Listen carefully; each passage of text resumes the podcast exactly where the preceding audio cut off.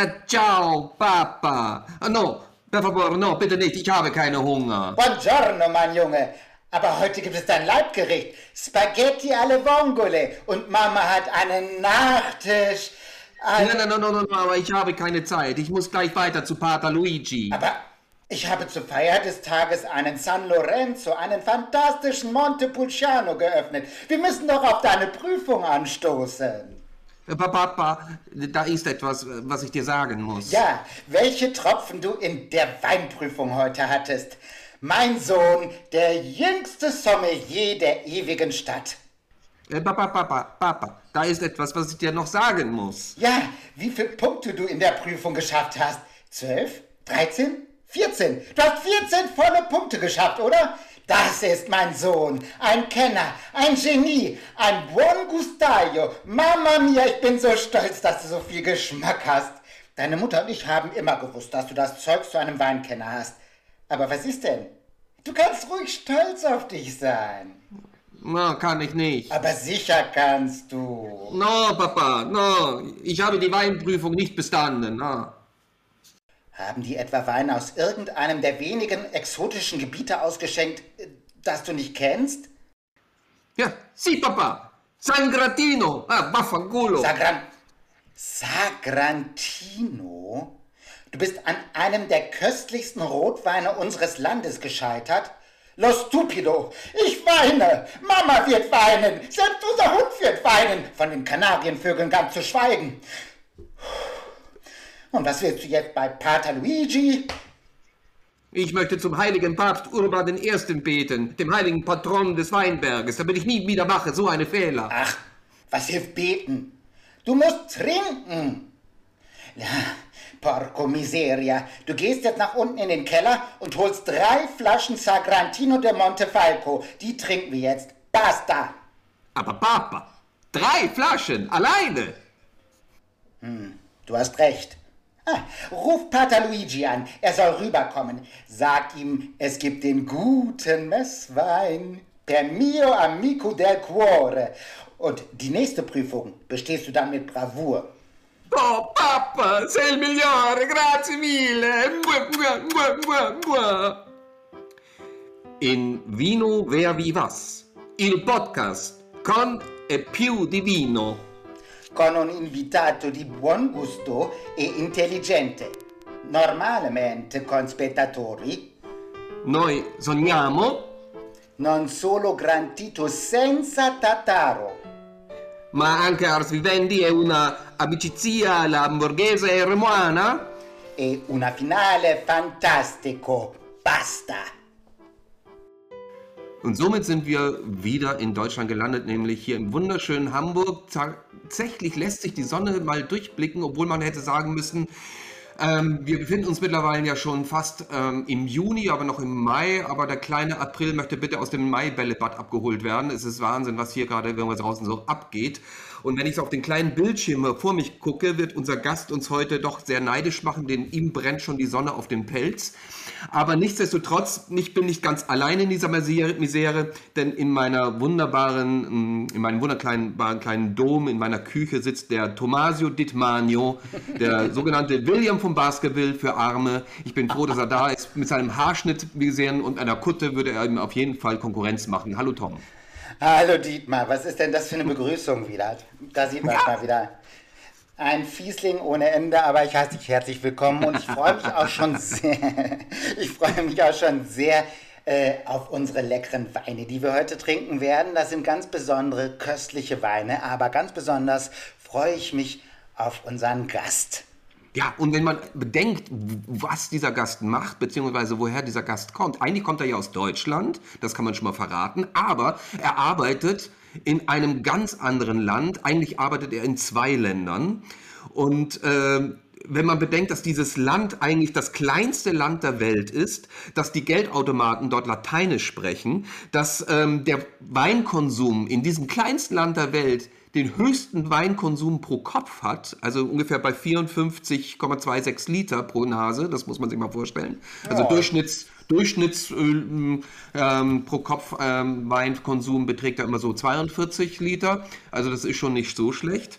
Ja, kein geborener Bürger des Landes. Also ich muss sagen, es ist äh, tatsächlich ein sehr interessantes Land. Da freue ich mich schon wahnsinnig drauf. Ja. Aber, Ja.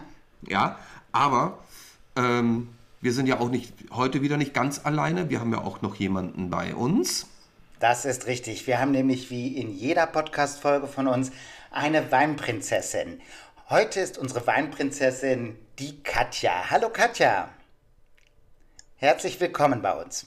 Hallo, lieber Tom. Hallo, Dietmar. Ich freue mich, bei zu sein heute. Wo, wo bist du gerade, Katja? Woher ich komme jetzt gerade? Nee, nee, nee wo du, wo du gerade bist. Ich bin jetzt gerade ähm, im netten Aufschlag. Das liegt zwischen Rendsburg und Schleswig, ganz im hohen Norden. Und ich bin 30 Kilometer nur von der dänischen Grenze entfernt. Ich glaube, ich äh, schlage heute den Rekord und bin hier das Nordlicht. Ja, Bist du definitiv. Ja, machen wir auch gar nicht streitig. Hauptsache, du sitzt im Warmen Ja, und äh, freust dich auch auf unseren Gast heute, oder? auf Ich habe nämlich so Fälle. ein kleines Vögelchen hat uns gezwitschert, dass du ihn ganz, ganz, ganz, ganz, ganz besonders äh, gerne liest. Ja. Ja. Und gerne sehe. Und gerne siehst auch Ja. noch. Auch das, Das ist, noch. das ist großartig. Aber bevor wir unseren Gast willkommen heißen, gibt es noch eine Bitte an unsere Zuhörer. Wenn Sie einmal Weinprinzessin sein möchten bei uns, schreiben Sie uns einfach an info.ask-berlin.de oder Dietmar? Ja, folgt uns einfach auf Instagram. In Vino Verbi Was. Liked uns, abonniert uns und auch da könnt ihr gerne uns schreiben. Genau. Und dann wären wir eigentlich soweit, dass unsere Weinprinzessin, wie in jeder Folge, unseren Gast ankündigen darf. Bitte schön, Katja. Vielen Dank.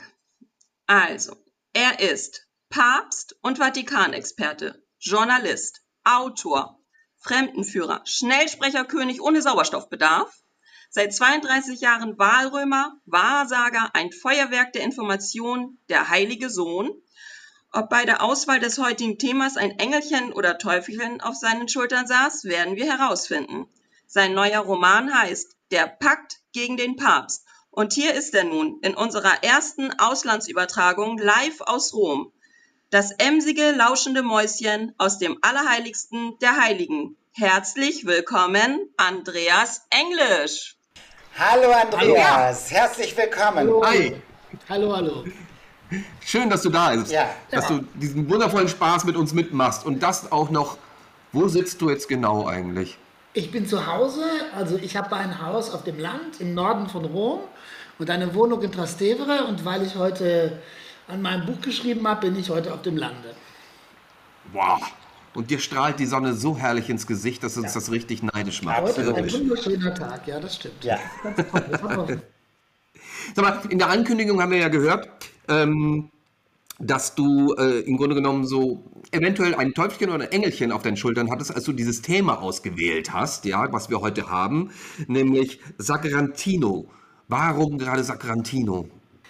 Also, äh, ich war mit äh, dem Papst vor äh, einem Monat im Irak. Das war nicht lustig, das war gar nicht lustig, aber lustig war, äh, wir waren wegen der Sicherheitsbedenken eigentlich ständig in irgendwelchen gepanzerten Autos oder mit Polizisten zusammen und das war alles nicht schön, aber in einer Pause sagte dann einer dieser Beamten zu mir, ähm, Sie haben jetzt eine halbe Stunde Zeit, würde es Ihnen was ausmachen? Ich muss für heute Abend für meine Familie noch eine Flasche Wein kaufen. Ich bin, äh, äh, dann habe ich gesagt, ich komme gerne mit, kein Problem. Und dann sind wir in, im Irak, in Erbil, um genau zu sein, in ein Weingeschäft gegangen. Und das Unglaubliche war, das war wirklich gut bestückt. Ich hätte nie gedacht, dass es im Irak äh, so gut bestückte Weingeschäfte gibt. Und da gab es also auch einen jungen Mann, der wollte mir, der wusste nicht, woher ich kam und sagte dann, also Sie müssen unbedingt mal italienische Weine probieren.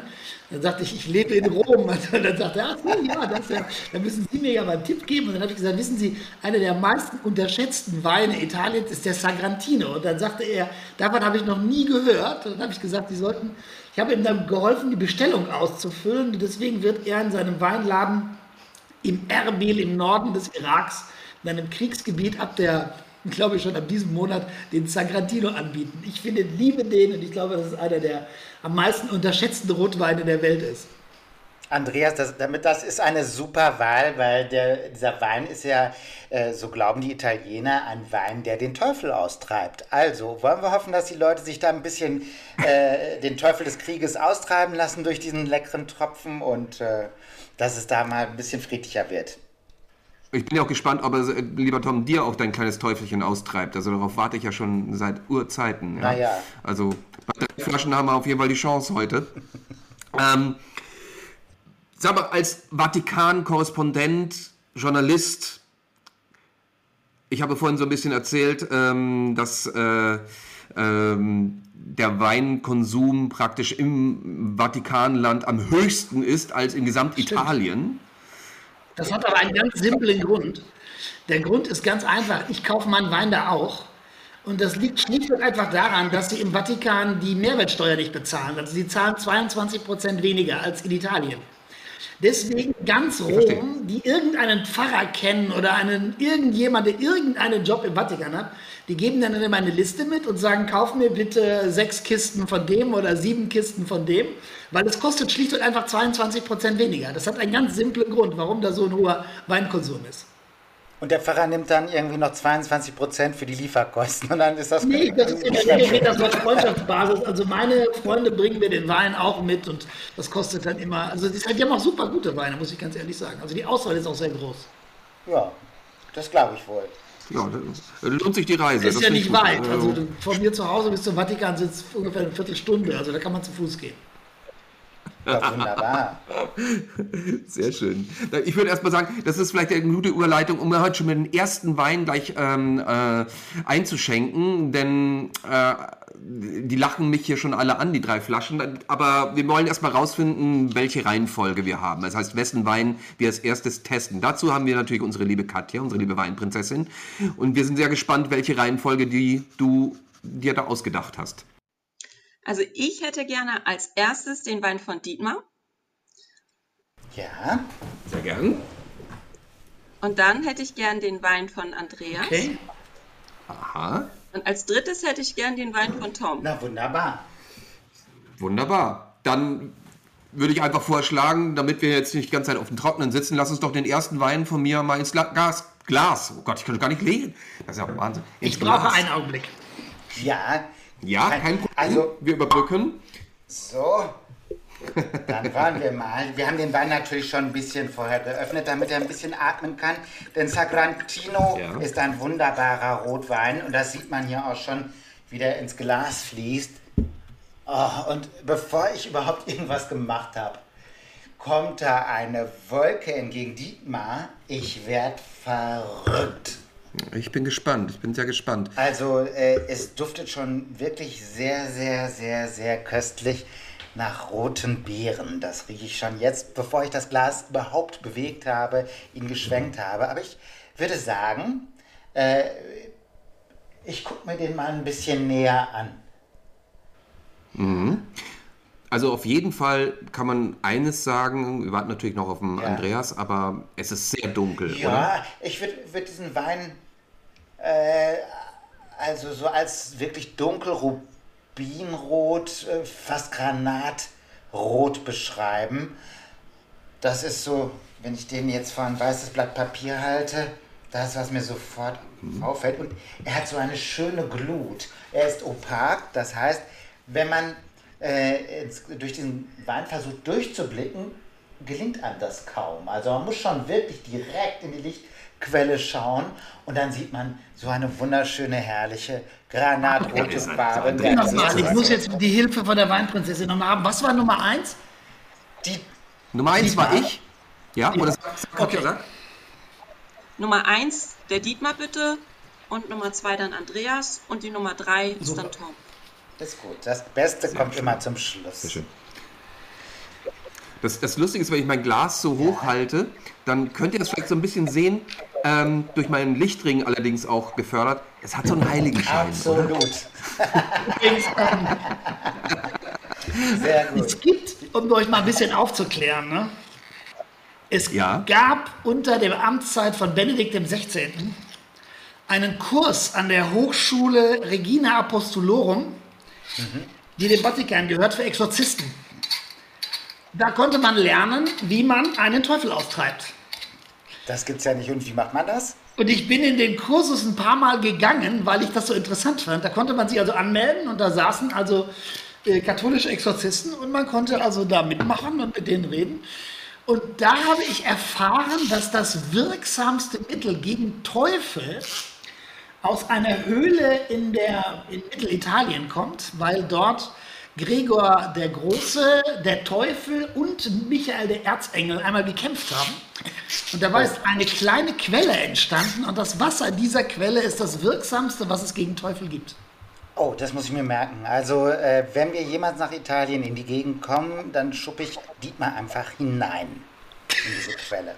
Aber, Dankeschön, vielen Dank. Aber äh, wie darf ich mir so einen Kurs vorstellen? Also äh, gibt's, ist das dann so wie, wie im 18. Jahrhundert, werden dann so die, die Delinquenten reingefahren, an denen dann irgendwie probiert wird? Gibt es dann einen, der irgendwie besessen ist? Und dann, nein, nein, oder, nein, das finde ich eine super Idee. Das finde ich eine super Idee, aber leider ist das nicht so, sondern äh, äh, das ist, da wird also, das, das, hat, das war ganz lange äh, abgeschafft worden wegen dieser schrecklichen Fälle, die es gegeben hat. Es hätte mehrere Tote gegeben bei Menschen bei dem Versuch, den Teufel aufzutreiben. Auch in Deutschland. Und deswegen war das verboten. Und dann hat Benedikt das wieder eingeführt und äh, da konnte man also lernen, wie erkenne ich jemanden, der besessen ist? Äh, was mache ich dann, wenn ich weiß, dass der besessen ist? Äh, und ähm, das war wie erkennt man einen Besessenen? Also es gibt eine ganze Menge von Methoden. Also die wirksamste ist, dass man sich neben einen Besessenen setzt und im Stillen, also ohne etwas zu sagen, ein Vaterunser spricht. Und wenn er dann ausrastet, dann ist er besessen.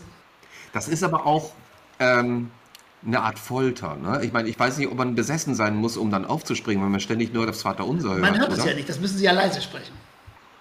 Achso, das müssen Sie. man flüstert jedem Daumen das Vaterunser also, ins Ohr. Also man wird ah, nicht, so wie Dietmar das immer kurz vor der Sendung hier macht, äh, man wird nicht ans Bett geschnallt, mit Weihwasser be bespritzt und äh, kriegt einen Das gibt es auch. Ah, das, das gibt also es noch. Also so erstaunlich das auch ist, aber das gibt es wirklich. Hast, hast du mal eine, eine wirkliche äh, Austreibung äh, beigewohnt? Ja, mehrere. Oh, okay. Also ich war, ich war befreundet mit einem Exorzisten, Pater Amort, der war ziemlich irre, muss ich ganz ehrlich sagen, aber ich kannte den ziemlich gut. Das war der Chefexorzist des Vatikans. Und äh, ich weiß noch, dass ich, als ich zum ersten Mal da war mit äh, zwei Fotografen, weil wir ein Interview mit ihm machen wollten, also über den Teufel natürlich, und äh, dann kamen wir rein und dann guckte er uns an und hatte den Termin verwechselt und guckte uns dann an und sagte, wer von euch ist denn jetzt besessen? Und wir alle, nee, nee, nee. Uns geht super. Wir wollten nur mit Ihnen reden. Äh, wir wollen nicht angeschnallt werden. Wir wollen auch nicht. Äh, aber dann, äh, das war wirklich super spooky. Also es war so ein, der hatte einen, sein, wie soll ich sagen, sein Büro in so einem, ja, Büro kann man das eigentlich nicht nennen. Das war so ein, ja, ein großer Raum in dem also Menschen auch an ein Bett geschnallt werden konnten. Und ich habe gedacht, das ist doch alles total illegal, was hier passiert. Und er hat dann erzählt, ja, also dass äh, alle Leute, die exorziert werden wollen, müssen erst zu einem Arzt gehen. Und wenn der Arzt dann nichts findet, dann ist irgendwann er dran. Und äh, der hat das also bis zu seinem Tod gemacht. Also ich habe den mehrfach interviewt, weil ich mal gesagt habe, ich interessiere mich für den Teufel. Was sagt er denn so? Wie sieht er aus?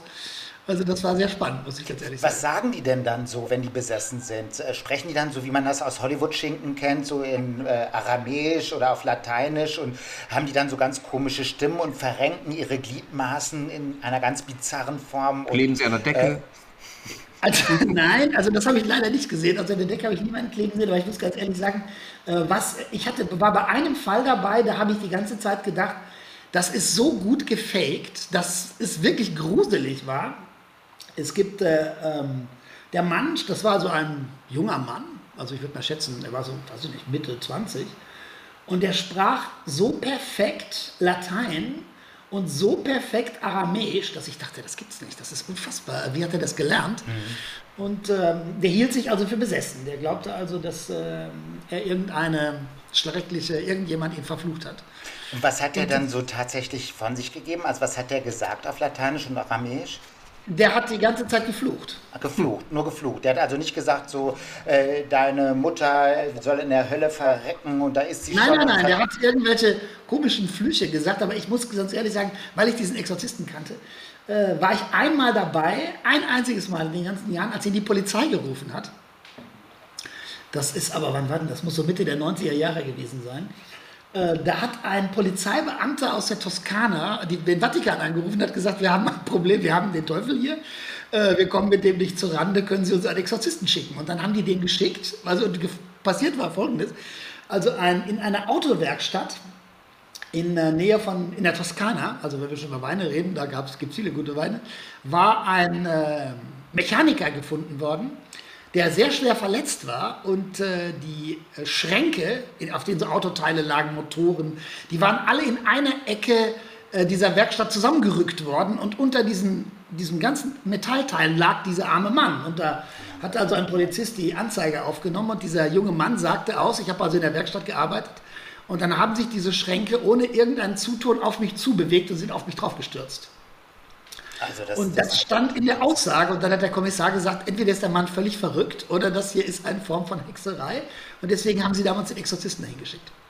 Das gibt es ja nicht von der Polizei, das muss man sich mal überlegen. Ja, also, genau. Da sieht man auch, ähm, wie tief verankert der Glaube auch bei den Gesetzeshütern ist. Das ist schon wirklich beachtlich. Ich glaube nicht, dass das in Deutschland so schnell geschieht.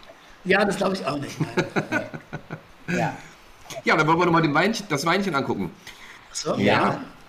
Also, ich habe eben schon gesagt, ein, ein wunderbarer Duft strömt einem in die Nase.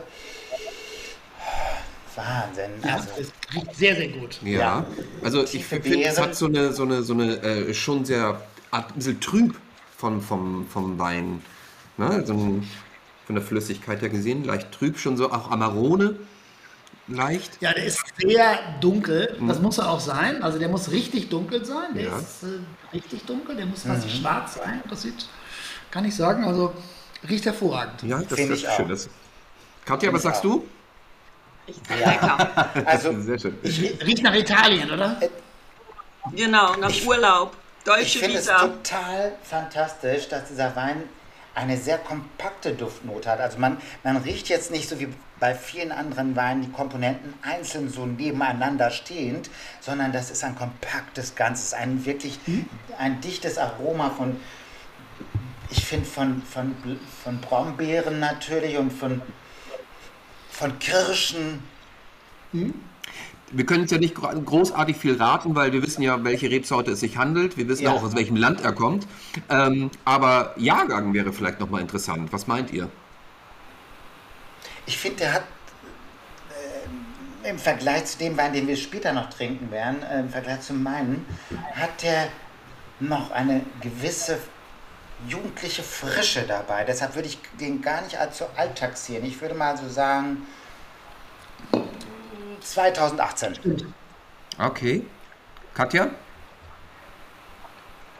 Ich würde sagen, der ist fast so alt wie meine Tochter und die ist 2011 oh, geboren. Oh, oh, jetzt Andreas, jetzt bist du dran. Was meinst du? Also er muss ja, wenn es ein Zagrantino ist, ohnehin sechs Jahre in einem Fass sein. Also kann er nicht vor 2014. Ach so. Und kann er nicht nach 2014. Äh, ich ich würde mal schätzen 2013. Okay. Okay. Gut, Gut, bevor wir jetzt den ersten Schluck machen, ich äh, werde dann mal äh, meinen Trinkspruch äh, euch offerieren. Den ich, wo habe ich den überhaupt? da erzähle ich wieder Sachen. Ja, ähm, das, da hat der Teufel wohl an deinen Unterlagen genau. gefummelt. Und zwar, und zwar einfach ähm, etwas von William Shakespeare. Wer Wein trinkt, schläft gut. Wer gut schläft, sündigt nicht. Und wer nicht sündigt, wird selig. Wer also Wein trinkt, wird selig. In dem Sinne, Prost. Zum Wohle. Großartig. Also, ich finde es unglaublich. Wir haben äh, heute Nordlichter bei uns. Wir sind als Teutonen äh, verteilt in Hamburg, Dietmar und ich. Äh, Andreas Inglese, Andreas Englisch bringt das Anglophile mit und das Römische und so fügt sich das alles wieder zusammen. Zum Wohl allerseits. Mm. Uh. Mm. Also das erste, was ich geschmeckt habe, war neben der Frucht ähm, äh, das, das ausgeprägte Tannin. Also man merkt schon, dass das eben ein sehr dichter Wein ist, ein sehr schönes Tannin hat, aber überhaupt nicht so, dass da nach links und rechts was ausschwenkt, sondern ähm, das ist alles sehr gut miteinander verbunden.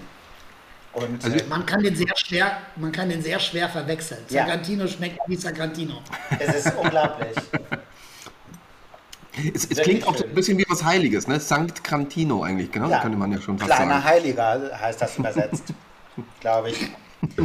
Ein, ein, wirklich toller Tropfen. Äh, Andreas, mich interessiert noch was. Und zwar äh, hast du in deinem aktuellen Buch, der Pakt gegen den Papst, äh, ähm, geschrieben über die rivalisierenden Mächte im Vatikan. Und da gewinnt man, wenn man das liest, so ein bisschen den Eindruck, als ob du dich da zwischen den Fronten von so Renaissance-Clans äh, bewegt hast, wie den Borghese, den Barberini, den Contis und vielen weiteren, die im Ränkespiel nicht nur skrupellose weltliche Fürsten waren, sondern sich jeweils auch äh, zum ein oder anderen Papst gemacht haben, auch mit Gewalt. Äh, verliert man nicht den Glauben an die Institution Kirche, wenn man sieht, wie skrupellos und machiavellistisch es dort zugeht im Vatikan? Also das ist ein sehr zweischneidiges Schwert. Auf der einen Seite äh, erfährt man Dinge, von denen man denkt, dass man sie eigentlich gar nicht wissen will. Es stimmt schon, dass äh, es geht sehr oft um Macht, es geht sehr oft um Privilegien, es geht sehr manchmal sehr selten um Gott. Das stimmt. Aber es gibt auch Momente, wo man denkt, Wahnsinn, ähm, in diesem ganzen widersprüchlichen, in dieser ganzen widersprüchlichen Institution gibt es tatsächlich manchmal so etwas wie etwas Heiliges, das stimmt. Aber manchmal ist es gut versteckt. Verstehe. Und ähm, du hast ja in diesem Buch, also der Untertitel ist Franziskus und seine Feinde im Vatikan. Da hast du ja äh, auch so ein bisschen darüber geschrieben, dass der Papst es nicht immer ganz leicht hat. Und dieses Buch liest sich zeitweise wirklich wie ein Thriller à la Dan Brown. Äh, ich weiß nicht, ob du den kennst, der die Illuminaten geschrieben hat und so weiter. Ist davon äh, etwas in diesem Buch von dir Fiktion oder würdest du sagen, ähm, da ist auch ein bisschen Spekulation dabei?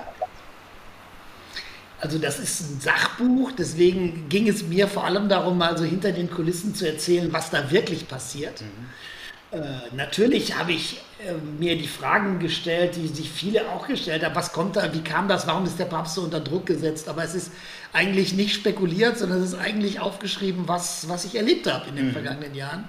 Und das muss man auch wirklich sagen, also dieses Buch liest sich tatsächlich, also wirklich wie so ein, so ein Thriller, weil du hast teilweise da so Sequenzen da auch drin, wo man einfach nur denkt, so, das, das kann doch gar nicht sein, dass das, äh, was, was, was du da erlebst.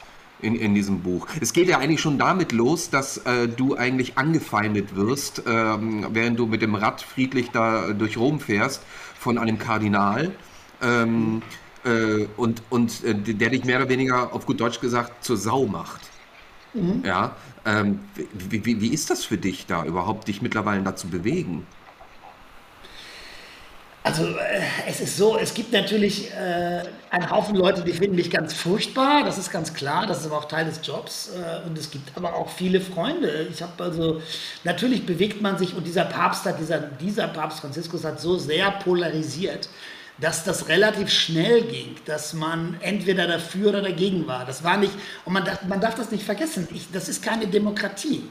Das ist eine, die letzte absolutistische Monarchie der Welt. Mhm. Die haben kein Interesse. Es gibt nicht so etwas wie ein Recht auf Pressefreiheit oder sowas. Das existiert alles nicht. Es ist ein Hof. Es ist wie an einem Fürstenhof. Mhm. Das ist immer noch so. Und äh, das hat. Ähm, aber ich möchte noch mal was zu der Frage vorher sagen. Wie ist das mit Gott? Mhm.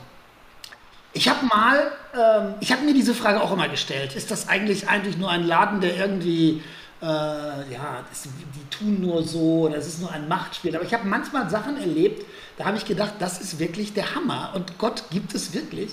Und eine Sache, die mir also, ähm, die mich sehr geprägt hat, war mal in Slowenien. Das war 2004, glaube ich, ja, nee, 2003. Und wir waren mit Johannes Paul II., der war schon, sehr krank in, in Slowenien. Und äh, er hatte durch die Parkinson-Krankheit die schienen seine Hand wie eingefroren. Also wenn man ihm was in die Hand gab, konnte der die nicht mehr schließen und nicht mehr öffnen. Und wir sind also in Slowenien, fahren da an einer Straße vorbei, da ist ein Pfarrer und der hatte sich auf gut Glück an die Straße gestellt, weil er gedacht hat, vielleicht hält der Papst ja. Und dann stoppte der Papst tatsächlich, der seitliche Pfarrer, dann haben die ein Lied gesungen und dann wollte der Papst die segnen. Der wollte nur sagen, Benedicat vos omnipotens Deus, es segne euch der allmächtige Gott. Und ließ sich das Mikrofon geben und konnte aber nicht mehr sprechen. Er hatte schon einen Luftröhrenschnitt. Er kriegte diese Worte Benedicat vos omnipotens Deus nicht mehr raus. Und dann rief der Polizist, wir müssen weiterfahren, weiterfahren, weiterfahren. Und dann kam ein Mitarbeiter und wollte ihm das Mikrofon abnehmen. Und er konnte das nicht loslassen. Er schaffte das nicht, weil die Hand wie vereist war. Und dann schlug dieser Mitarbeiter den Papst immer wieder auf die Hand. Der schrie vor Schmerzen, dieser alte Mann. Und dann fiel dieses Mikrofon endlich auf den Boden. Und ich dachte, das gibt's doch nicht. Wojtyla, der Mann, der die Sowjets bezwungen hat, der mit dabei geholfen hat, die Berliner Mauer einzureißen, der wird geschlagen wie ein Kind. Und genau gegen mir, über von mir, waren die Fotografen, also die immer dabei sind, so 30 Pressefotografen. Und die hatten ein wunderbares Schussfeld und ich habe gesagt, das ist morgen die Geschichte, das wird überall sein im Fernsehen. Der zusammen, der geschlagene große Papst Wojtyla, der Mann, der es geschafft hat, die Solidarność gegen die Sowjets in Stellung zu bringen, der die Leute aus dem Knast geholt hat, der wird jetzt geprügelt. Und ähm, dann sind wir ins Pressezentrum gefahren und in dem Pressezentrum habe ich meine Geschichte geschrieben, habe meinem Chef die auch geschickt und habe gesagt, also das ist eine Riesengeschichte. Dann sagt er, das ist ja unglaublich, der wird da geschlagen, äh, wir brauchen das Foto. Geh, kauf das. Und dann bin ich also rüber zu den Fotografen, ich kenne die alle, die, ich war mit denen im Balkankrieg, in Jugoslawien, die sind total abgebrühte Jungs. Wenn die einen Rennfahrer sehen, der an seinem Auto verbrennt, dann fotografieren die das. Die sind nicht zimperlich. Die haben schon hundertmal ihre Freundin betrogen und irgendwie, die sind kein, ziemlich harte Jungs. Und ich bin zu denen hin und habe gesagt, ich brauche das Foto. Und dann haben die gesagt, haben wir nicht. Ich habe gesagt, komm, ich weiß das, ihr wollt nur den Preis treiben, 30.000, 40.000, wie viel wollt ihr haben? Und ich durfte bis 50.000 gehen und dann habe ich 50.000 geboten und die leben ja von dem mhm. Geld. Und haben dann gesagt, wir haben das nicht, es gibt es nicht. Und dann habe ich gedacht, irgendjemand anderes hat halt mehr geboten. Dann habe ich meinen Chef angerufen und habe gesagt, wir müssen die Geschichte zurückziehen, wir kriegen das Foto nicht. Und abends sind wir dann in, die Kneipe gegangen mit den Fotografen und ich habe dann gesagt, äh, sag mal Jungs, erzählt mir doch mal, wer hat das denn gekauft? Und dann sagte der Chef von denen, also der Chef, das ist eine Gruppe, die arbeiten alle, sind alles Freie. Und der eine, der häufiger für Reuters arbeitet, der sagte, weißt du was, ich habe das heute gesehen und ich habe gedacht, ich habe in meinem Leben so viel Scheiße gebaut. Das mache ich jetzt nicht. Dass sie diesen alten Mann schlagen, das fotografiere ich nicht. Das mache ich nicht. Ich habe so viel falsch gemacht, aber das mache ich jetzt nicht. Und dann hat er sein Objektiv sinken lassen und das haben dann alle anderen 35 auch. Das und gibt's gibt es dieses Foto. Und ich habe damals gedacht, Gott existiert halt eben ich doch. Ich habe gerade wirklich eine Gänsehaut, muss ich sagen. Also ich habe also ich habe Gott in der Gefolge der Päpste selten in Kirchen erlebt, aber ich habe das durchaus erlebt, mhm. dass ich dachte, wow, diese Botschaft des Guten und zu sagen, wir wollen Frieden, wir wollen Barmherzigkeit, wir wollen den Leuten, denen es schlechter geht, helfen, das hat doch eine Kraft. Das ist nicht nur Bilder. Ja, das, da gebe ich dir hundertprozentig recht. Ähm, wenn wir jetzt mal von äh, Johannes Paul II. Äh, umschwenken auf den aktuellen Papst Franziskus. Mhm. Ähm, da ist ja im Augenblick sehr viel los in seinem Pontifikat mhm. äh, und auch in der gesamten Welt. Äh, das ist so weit gekommen, dass man momentan sogar bereits über eine Dystopie eines Schismas, einer Kirchenspaltung äh, ja. spricht weil wir alle wissen, dass die moralischen Verfehlungen äh, und, und deren Vertuschungen innerhalb der römisch-katholischen Kirche einerseits, der Frauenfeindlichkeit sowieso im Machtapparat und, und so weiter, das Verachten von Lebenswirklichkeiten, zum Beispiel Stichwort Zölibat, Geschiedene, die wieder heiraten wollen, oder die Segnung Homosexueller auf der anderen Seite. Wo positionierst du dich da, wenn, wenn du so dicht am Papst bist? Kannst du da eine eigene Meinung vertreten oder ist das so, dass du dann sagst, okay, äh, ich mache eine Faust in die Tasche oder ich stimme dem sogar zu? Wie muss man sich das vorstellen? Also das ist natürlich von Papst zu Papst äußerst unterschiedlich gewesen. Also Wojtyła wollte die Sowjets platt machen. Das war das Einzige, was ihn wirklich interessierte. Der wollte, dass es Religionsfreiheit im Osten Europas gibt. Ähm, alle anderen Sachen hat er halt so auch mitgemacht, aber das war sein Thema. Und das hatte, das hatte Härten, von denen ich dachte, der macht jetzt etwas falsch. Aber das war auch ein Krieg, aber es war auch ein manchmal sehr lustiger Krieg. Also ich erinnere mich an eine Geschichte. Wenn wir hinter den eisernen Vorhang geflogen sind, als die Mauer noch stand, hatte Wojtyla mal einen Koffer dabei, so einen Lederkoffer. Wenn wir woanders hingeflogen sind, Afrika, Amerika, Kanada, hatte er den nie. Er hatte diesen Koffer immer nur dabei, wenn wir hinter den, in den Ostblock geflogen sind, Polen, Tschechoslowakei. Und dann haben wir irgendwann zu ihm gesagt, Heiligkeit, warum haben Sie denn, wenn wir in die kommunistischen Länder fliegen, immer diesen Koffer dabei? Dann hat er gesagt, Tut mir leid, das kann ich nicht sagen. Dann war er tot 2005 und ich bin zu seinem Bischof, zu seinem Sekretär geflogen. Der wurde dann äh, Kardinal in Krakau und habe gesagt, sag mal, was war denn in diesem Koffer damals eigentlich drin?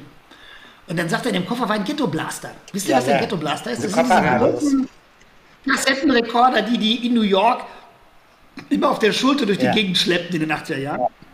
Und Wojtyla wusste, dass die Nunziaturen, also die Botschaften, in die er kam, hinter dem eisernen Vorhang von den Sowjets alle verwandt waren. Da gab es überall Mikrofone.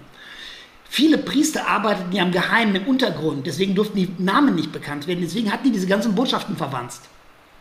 Und wenn Wojtyla in die Botschaft kam, nahm er diesen Koffer, nahm den Ghetto-Blaster raus, stellte den auf den Tisch und schaltete den ein.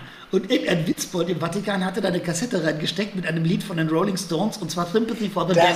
Das gibt's ja nicht. Das gibt's ja nicht. Ich werde bekloppt. Das kann ich Sobald dann dröhnte dieser Ghetto-Blaster los und dann konnte sich Wojtyla mit den Botschaftern immer flüsternd unterhalten und die Russen hörten immer nur diese total laute Rockmusik.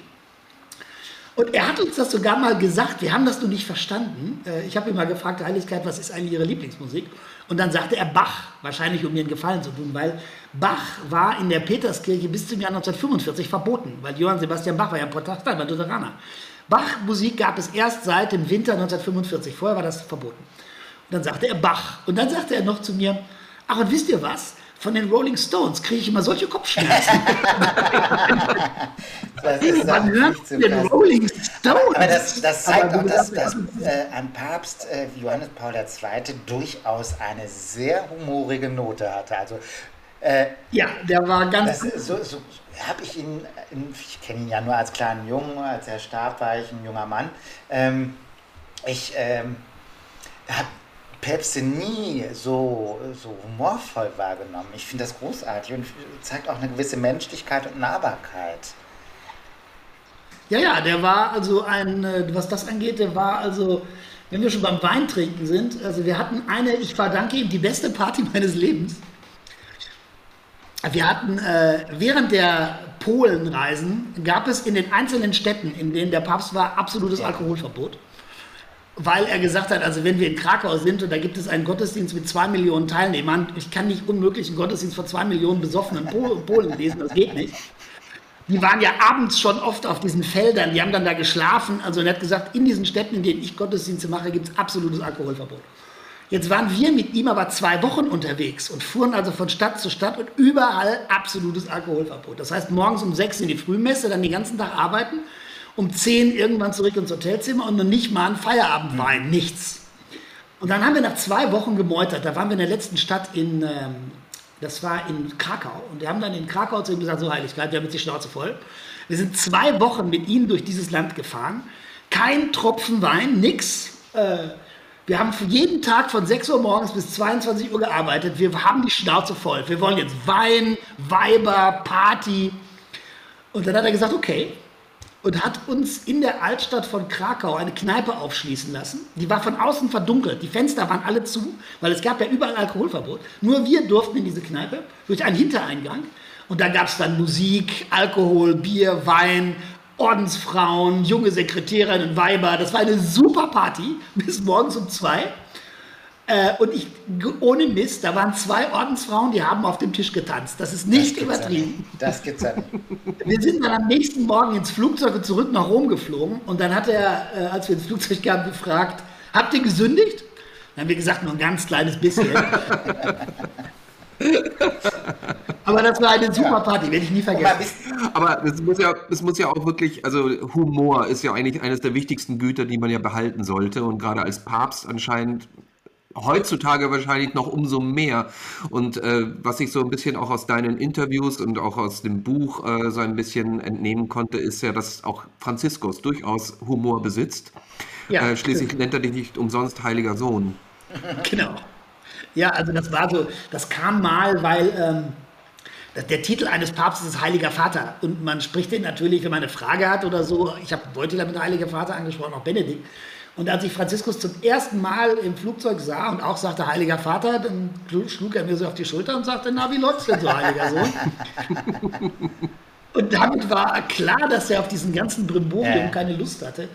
Aber äh, er ist, muss ich ganz ehrlich sagen, von allen Päpsten, die, also von diesen drei Päpsten, die ich kennengelernt habe, mit Abstand der, der am meisten improvisiert und auch am meisten Humor zeigt. Also ganz ohne jeden Zweifel, mit weitem Abstand. Also er machte Sachen, die sind so irre, dass man daneben steht und denkt, also das kann ja. nicht wahr sein. Das ist also. Ähm, ist das, auch, ist, ist, das auch das rote Tuch, das zusätzlich dann noch aufkommt? Ich meine, nach dem, was alles, was du da geschrieben hast äh, und, und aufwirfst, wo du dir jetzt auch mehr oder weniger Feinde machst in Rom äh, und äh, auf der ganzen Welt wahrscheinlich von den erstmal hartgesottenen Katholiken, ähm, ja ist da noch diese Portion Humor, die dann auch noch ein, ein Papst noch dazu beibringt, nicht auch noch zusätzlich ein rotes Tuch, weil was hat er alles gemacht? Er hat nach seit ungefähr rund 600 Jahren ist es der erste Papst, der die schwarzen Kassen geschlossen hat im Vatikan oder Stimmt. aufdecken hat lassen.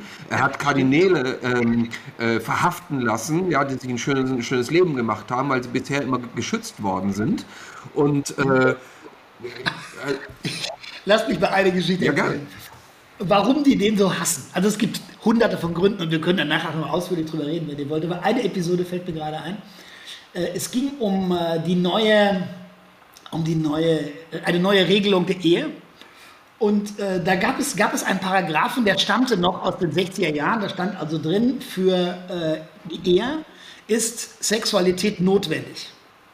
Und dann stand also ein Kardinal auf und sagte, dieser Paragraph sollte jetzt modernisiert werden.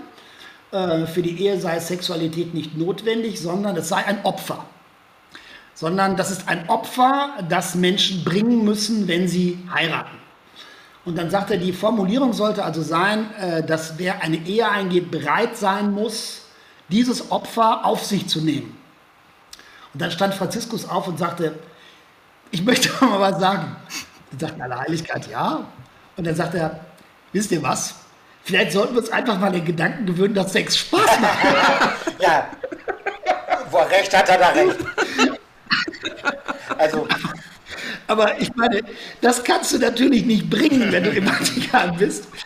Und, äh, äh, aber das ist, das, also da an dem Moment kann ich mich erinnern, als alle die Klappe runterfielen, die alle gedacht haben, der Irre, der ist einfach irre, der kann, der soll sehen, dass er so schnell wie möglich nach ja, Argentinien Um mal äh, kurz bei der, bei der äh, Sache zu, äh, zu bleiben, dass es da Widersacher gibt. Also ich mhm. meine, wir wissen ja alle, äh, äh, die den Roman gelesen haben von Umberto Eco, der da ein mittelalterliches Christentum beschreibt in einem Kloster, äh, wo ein Ordensbruder sagt, Humor ist seit Aristoteles ein Werk des Teufels und das ist das, das Schrecklichste überhaupt. Ja. Der Roman ist sowieso sehr lesenswert, wie ich finde. Äh, wenn man sich jetzt anguckt, in einem deiner Romane, die Petrusakt, und das ist nicht ein Roman über einen Gemäldezyklus, äh, der den Apostel Petrus textilfrei zeigt, sondern äh, es geht in diesem Roman um eine Übersetzerin, die das Buch eines unbekannten Romanciers bearbeiten soll. Und bei der Lektüre stellt sie fest, Moment mal, das ist mein Leben und es wird immer unheimlicher und sie äh, klappt die letzten Seiten auf, um zu lesen, wie es denn ausgeht. Und dann stellt sie fest, zwei Tage nach ihrem 30. Geburtstag stirbt sie plötzlich. Und äh, dann macht sie sich auf die Suche äh, mit ein paar Komplizen, um herauszufinden, wer dieses Buch geschrieben hat und was damit auf sich hat, weil sie kriegt es mit der Angst zu tun. Das klingt alles wie ein richtig mhm. übler Albtraum. Ähm, hast du aufgrund deiner Arbeit äh, schon mal so eine Angst gespürt oder was hat dich inspiriert zu diesem Roman?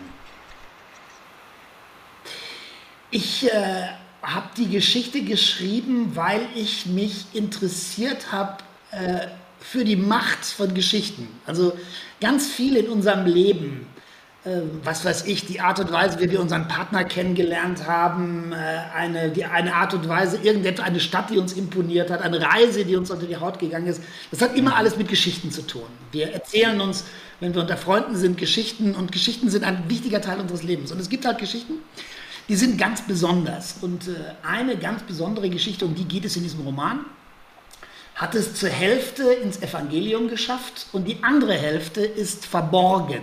Deswegen mhm. fand ich die so interessant. Also es geht um einen Mann, der heißt Simon der Zauberer. Und der Zauberer kommt zu Petrus und sagt zu Petrus, äh, pass mal auf, dein äh, Chef Jesus, der kann ja super Tricks übers Wasser gehen und solche Sachen, klasse. Äh, verrat mir doch, wie er das macht, dann gebe ich dir Geld. Und dann sagt Petrus, also bist du verrückt, also das geht auf keinen Fall. Und das steht in der Bibel. In Wirklichkeit geht diese Geschichte aber weiter. Und es gibt ein Buch, das in Genua, das dann entdeckt worden ist, in dem steht also drin, dann kommt äh, Petrus nach Rom und trifft wieder auf diesen Zauberer. Und dieser Zauberer fängt an zu fliegen. Der fliegt über die Stadt. Und Petrus kniet sich also hin und betet, lasst den abstürzen. Der stürzt dann auch ab, ist aber nicht tot, sondern wird in einer Stadt in Aricia begraben. Und mich hat diese Geschichte fasziniert, weil die zum Teil, wie gesagt, in den Evangelien steht, manchmal in den Kirchen gemalt worden ist. Und ich habe mich immer gefragt, äh, daher kommt übrigens die Überzeugung, der, Sie, ihr habt bestimmt doch schon mal die Hexe mit dem Besen gesehen. Ne? Also die, die mittelalterlichen Exorzisten waren der Meinung, dass jeder, der mit dem Teufel im Bunde ist, fliegen kann. Deswegen haben Hexen einen Besen. Der Hexenbesen, der kommt daher, dass in der Kirche im Mittelalter mal gedacht hat, wenn die mit dem Teufel im Bund ist, dann fliegen die garantiert. Deswegen malen die den immer, malen die die Hexen immer auf diesem Besen. Und mich hat diese Geschichte spannend gefunden. Dann habe ich gesagt, jetzt machst du die einfach mal modern. Du machst jetzt, lässt jetzt mal eine Geschichte, die greift einen Menschen an. Der erlebt die Geschichte nicht, sondern die Geschichte mhm. greift ihn an, als würde ein Täter jemanden angreifen. Das hat mich gereizt. Und das habe ich dann 97 war der fertig. Und ich habe das große, große Glück gehabt, bin ich sehr froh. Der Verlag hat mich vor einem Jahr angerufen und gesagt, wir würden den gerne nochmal modernisieren. Und dann habe ich den, auch die Teile, die mir nicht mehr gefallen haben, nach 20 Jahren nochmal schreiben können. Und es war ein ganz tolles Erlebnis. Also ich, habe mich so, ich hatte sozusagen mit mir selber vor 20 Jahren zu tun. Das war ja. ganz toll, hat mir viel Spaß gemacht. Ich hatte da mit einer Lektorin zu tun, die war sehr jung. Und äh, die sagte dann zu mir während des Lektoratsgesprächs, ähm, in dem Buch kommen überhaupt keine Handys vor. Ich sagte, ja, 1997 ja. gab es noch keine Handys. Ja, sagte sie, aber so ein Buch so ganz ohne Handy, ist das nicht langweilig? Ich habe gesagt, also da gab es aber noch keine Handys. Und da gibt es ja noch die Lira. Ich sagte, ja klar, von 1997 gab es in Italien die Lira. Und äh, das habe ich dann aber durchgesetzt. Das Handy ist, musste ich nicht reinschreiben, die Lira ist auch drin geblieben, aber das Buch hat mir Das glaube ich, viel Spaß mir auch. Ich, ich fand es sehr packend. Und ähm, äh, erschienen sind ja deine Bücher immer bei dem einen und demselben Verlag, das dürfen wir hier, glaube ich, sagen, Bertelsmann. Und äh, da wird auch ja. dein aktueller Roman äh, äh verlegt. Und du hast uns vor mhm. der Sendung äh, schon mal einen kleinen Hinweis gegeben. Es ist heute ein Tag der Freude. Es wird bald noch ein Buch von dir erscheinen. Kannst du etwas darüber erzählen? Ja. Ja klar, also ich äh, schreibe da gerade dran. Ich habe ein Buch geschrieben über Rom vor, ähm, das ist jetzt glaube ich vier Jahre her. Das hat ein bisschen mit eurem Einstieg zu tun. Ich hatte das Gefühl, ihr habt euren Einstieg bei mir geklaut. Ich ja. weiß nicht, ob ihr das wirklich habt. Auf jeden Fall, das ist genau die gleiche Geschichte. Mein Sohn äh, hat als Studi Studentenjob ähm, als ja. Fremdenführer arbeiten wollen. Und mein Sohn ist in Rom in der Innenstadt geboren. Wir haben ja. also am Kolosseum gewohnt. Wir haben nicht irgendwo draußen gewohnt, wir haben immer in der römischen Innenstadt gewohnt. Und dann erfuhr ich also diese erste Hürde, die man nehmen muss, um Fremdenführer zu werden, ist also ganz einfach. Man muss ein bisschen was über das Kolosseum erzählen, Forum Romanum, auch ein bisschen was über das moderne Rom. Und ich habe gesagt, also natürlich kannst du das. Ich meine, du bist hier aufgewachsen, du hast dein ganzes Leben hier verbracht. Dann ist er zu dieser Prüfung gegangen und ich kam dann zurück und habe gesagt, na, wie ist es denn gegangen? Und dann sagte er, ich bin durchgefallen. Ich gesagt, du bist da durchgefallen. Du hast Rollschuhfahren im Kolosseum gelernt, weil das die einzige flache Stelle war. Da konnten wir mal gratis rein. Das kann doch nicht sein, dass dir nichts zum Kolosseum einfällt.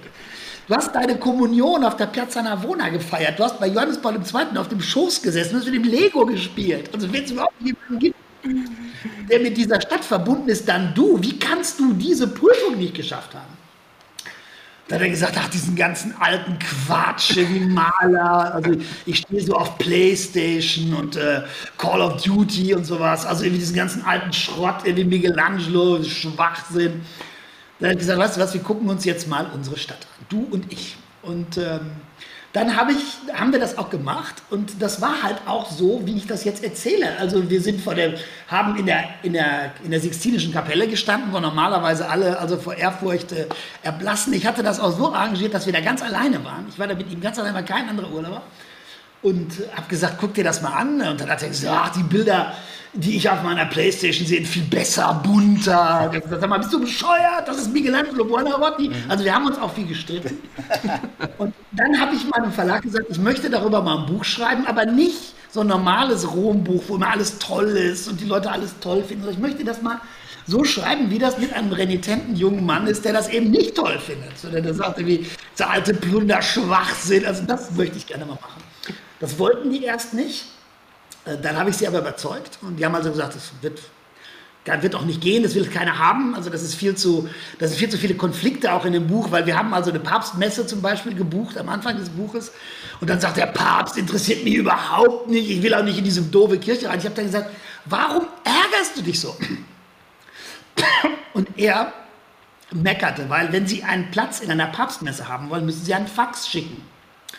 Ich habe gesagt, Leo, ich habe jetzt diese Karten, ich habe das Fax geschickt, wir haben die Karten, wir können ganz nah am Papst sitzen. Ich sage, weißt du was, in eine Veranstaltung, in die man nur kommt, wenn man ein Fax schicken muss, will ich überhaupt nicht gehen.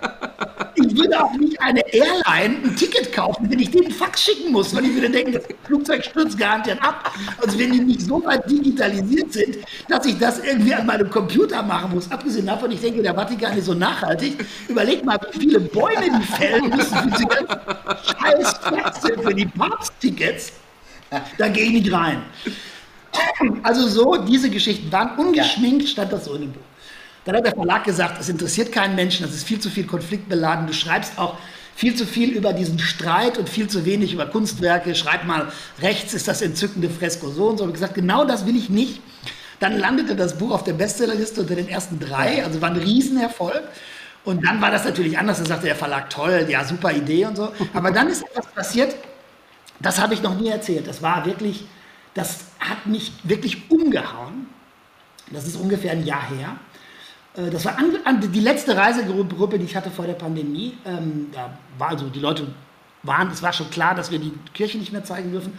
Dann kam ein Mann zu mir und sagte, ich bin gar nicht hier wegen dieser Reise. Ich wollte Ihnen etwas sagen. Ich habe gesagt, ja, nur zu. Ich meine, Sie hätten mich auch anrufen können. Nein, ich habe diese Reise gemacht, weil ich möchte Ihnen das persönlich sagen. Dann habe ich schon gedacht, der ist irgendwie sauer oder so. Und dann sagte er, ich habe also Ihr Buch, mein Rom verschenkt meiner Tante, weil ich dachte, die liest das, aber die fand das total langweilig, die hat das nicht gelesen. Also, ja, super Kritik, danke schön. Und dann sagte sie, ja, das Buch, das lag immer bei ihr rum. Und mein Sohn hatte einen schweren Autounfall vor sieben Jahren, hatte danach eine Hirnoperation, bei der es einen Ärztefehler gab, deswegen ist er im Bachkoma. Der liegt seit sieben Jahren in einem Bett, kann nicht reden, kann nichts, aber wir haben, der wird auch beatmet teilweise, aber ich habe den nicht sterben lassen. Und ich fahre immer an sein Bett und lese ihm vor. Er reagiert nicht. Und ich weiß auch nicht, wie viel er mitkriegt, aber ich setze mich also mhm. dreimal die Woche an sein Bett und lese ihm was vor. Und ich hatte mein Buch vergessen. Und da lag dieses Mein Rom von innen rum und habe dann gedacht, naja, ist auch egal, jetzt liest ihm das vor. Dann habe ich mich an sein, Bett, an sein Bett gesetzt und kam an die Stelle, wo sie in die Sixtinische Kapelle kommen und ihr Sohn sagt, so ein Scheiß, ich will wieder zu meiner Playstation. Und da hat mein das Sohn gelacht. So die erste Reaktion in sieben Jahren. Hm. Der hat gelacht und dem Mann kamen die Tränen in diesem Augenblick, als er vor mir stand. Der hat gesagt, das war das erste Mal, dass ich wusste, hm. der ist wirklich noch am Leben. Und dann habe ich gesagt, was haben wir für eine scheiß Verantwortung manchmal auch, wenn wir diese Bücher zusammenschreiben. Ich hätte nie in meinem Leben gedacht, dass so etwas mal passiert. Aber ich muss ganz ehrlich sagen, das war die schönste Reaktion, die ich je von einem Leser bekommen habe. Hab Natürlich war das kein Zufall mit unserem Intro. Äh, äh, das war eine göttliche Eingebung, die wir hatten. Und wir haben natürlich auch so ein bisschen, der Dietmar und ich, darauf hingesteuert, auf diese Geschichte. Und ähm, was mich noch interessieren würde bei diesen Vater- und Sohn-Geschichten, also bist ja der heilige Sohn vom äh, Franziskus und der Leonardo, dein Sohn, der ähm, scheint offenbar einen ganz ausgeprägten Geschmack zu haben. Worauf bist du denn stolz bei Leonardo, wenn ihr so unterschiedliche Persönlichkeiten seid? Also er ist im Gegensatz zu mir unglaublich geduldig. Also er kann Sachen, wenn, äh, wenn, man, wenn ich jemanden brauche, der geduldig ist, dann lasse ich das meinen Sohn machen, weil das kann er viel besser als ich. Und er ist, äh, hat sich, ähm, hat, wie ich finde, eine, ist mit dieser ganzen, wir streiten uns natürlich auch, aber er ist mit dieser ganzen ganzen Kirchengeschichte, die ich da äh, habe, hat er eine ganz interessante Haltung bekommen, finde ich eigentlich. Also ihn interessiert das, wir reden da auch drüber, auch sehr kontrovers. Also es gab auch schon schreckliche Streits. Also er hat immer schon gesagt, du hast mein ganzes Leben ruiniert, wenn ich in der Disco irgendeinem Mädchen erzähle, mein Vater schreibt Papstbücher, manche, die kommen mit mir nach Hause hier. Die denken, du musst erstmal in den Fahrstuhl, wenn die bei uns zu Hause Kannst du nicht was anderes mal schreiben, so ein Scheiß? Ja. Also das, das gibt es natürlich auch, aber ähm, wir haben also arbeiten jetzt relativ häufig zusammen. Also er ist sehr gut Wie alt ist er Menschen, äh, mittlerweile? Und Nein, wir arbeiten zusammen, so. also er macht, wir machen Führungen zusammen. Und äh, wir haben auch dieses Buch äh, jetzt zusammen gemacht, auf eine gewisse Art und Weise, weil ähm, es gab also einen äh, sehr seltsamen Vorfall vor einigen Jahren, aber mehr erzähle ich über das Buch nicht. Äh, aber den, den erzähle ich. Ich bin, ähm, ich habe also viele Jahre lang Reisegruppen geführt. Das sind meistens ältere Menschen, die kommen also nach Rom, denen zeige ich dann die Stadt. Und ähm, vor einigen Jahren hatte ich einen jungen Mann, der hatte, wollte also mit mir essen gehen in Rom und war super sauer und sagte also, Sie haben das Leben meiner Eltern zerstört. Die waren bei Ihnen, die haben vorher eine super Ehe geführt. Ich war total stolz auf die harmonische Ehe meines Vaters und meiner Mutter. Das sind beides Wissenschaftler. Theoretische Mathematik machte sie und er machte irgendwie Physik. Und die waren bei ihnen und die haben sich total auseinandergelebt und sie sind schuld. Und ich habe jetzt Angst, die sind beide betagt, dass die mal alleine sterben werden, weil die reden nicht mehr miteinander. Er hat gesagt, um Gottes Willen, was habe ich denn getan? Und dann sagt er, mein Vater hat, ist aus Rom zurückgekommen nach dieser Reise, hat seine ganzen Mathebücher, die im Regal standen, alle weggeschmissen. Der ist ja pensioniert. Und als meine Mutter dann abends wieder mit ihm über Physik reden wollte, hat er gesagt, äh, ich will jetzt mal was anderes reden, weil ich habe in Rom mit auf einer Reise mit Andreas Englisch etwas entdeckt, und zwar ich habe das Böse gesehen. What? Und dann sagte er, mein Vater hat aber nie gesagt, was das ist. Und ich möchte, dass Sie das gerade biegen. Reden Sie mit ihm, erklären Sie ihm bitte, dass das, was Sie erzählen, alles großer Humbug ist und reparieren Sie die Ehe meiner Eltern bitte. Und die sind jetzt hier. Bringen Sie ihn an den Ort zurück, der ihm so viel bedeutet hat. Da habe ich gesagt, ich kann mich an Ihren Vater nicht erinnern. Ich weiß nicht mehr, wo wir waren. Ich weiß gar nicht mehr, wie der heißt. Der hat mir dann ein Foto gezeigt und gesagt, ich habe tausende von Gästen. Ich, ich kann mich nicht daran erinnern. Ich weiß nicht, warum Ihr Vater diesen Eindruck hatte. Dann hat er gesagt, dann gehen Sie es suchen. Und dann habe ich zu meinem Sohn gesagt, abends, ich mache manchmal so Pausen und rede mit den Menschen über das Böse, ja. Und ich muss dem Mann irgendwas erzählt haben. Und dann hat er gesagt, okay, da suchen wir das jetzt. Und dieses Buch erzählt diese Geschichte. Das klingt wirklich spannend. Wow. Das klingt wirklich spannend. Wow. Ich muss es haben. Also, Es erzählt die Dämonen von Rom, die echten und die falschen. Es erzählt die Kirchen, es erzählt die Orten, die spooky sind. Also ich habe unheimlich Spaß. Ich schreibe gerne Bücher, aber das hat mir wirklich großen Spaß gemacht. Und ich habe das auch äh, gerne mit meinem Sohn gemacht. Das kommt auch total rüber, auch, ähm, auch wenn man jetzt die Zuhörer dein Gesicht nicht sehen kann und mit was für einer Freude du das auch gerade berichtest. Und äh, wenn ich dann auch so mal links auf meinen anderen Bildschirm blicke und Katja sehe, die völlig strahlend schon da sitzt und ich kann dir jetzt schon sagen, also da sind schon mal ein paar Absolut. Bücher dann gekauft, glaube ich. Also, äh, da, oder Katja, was sagst du?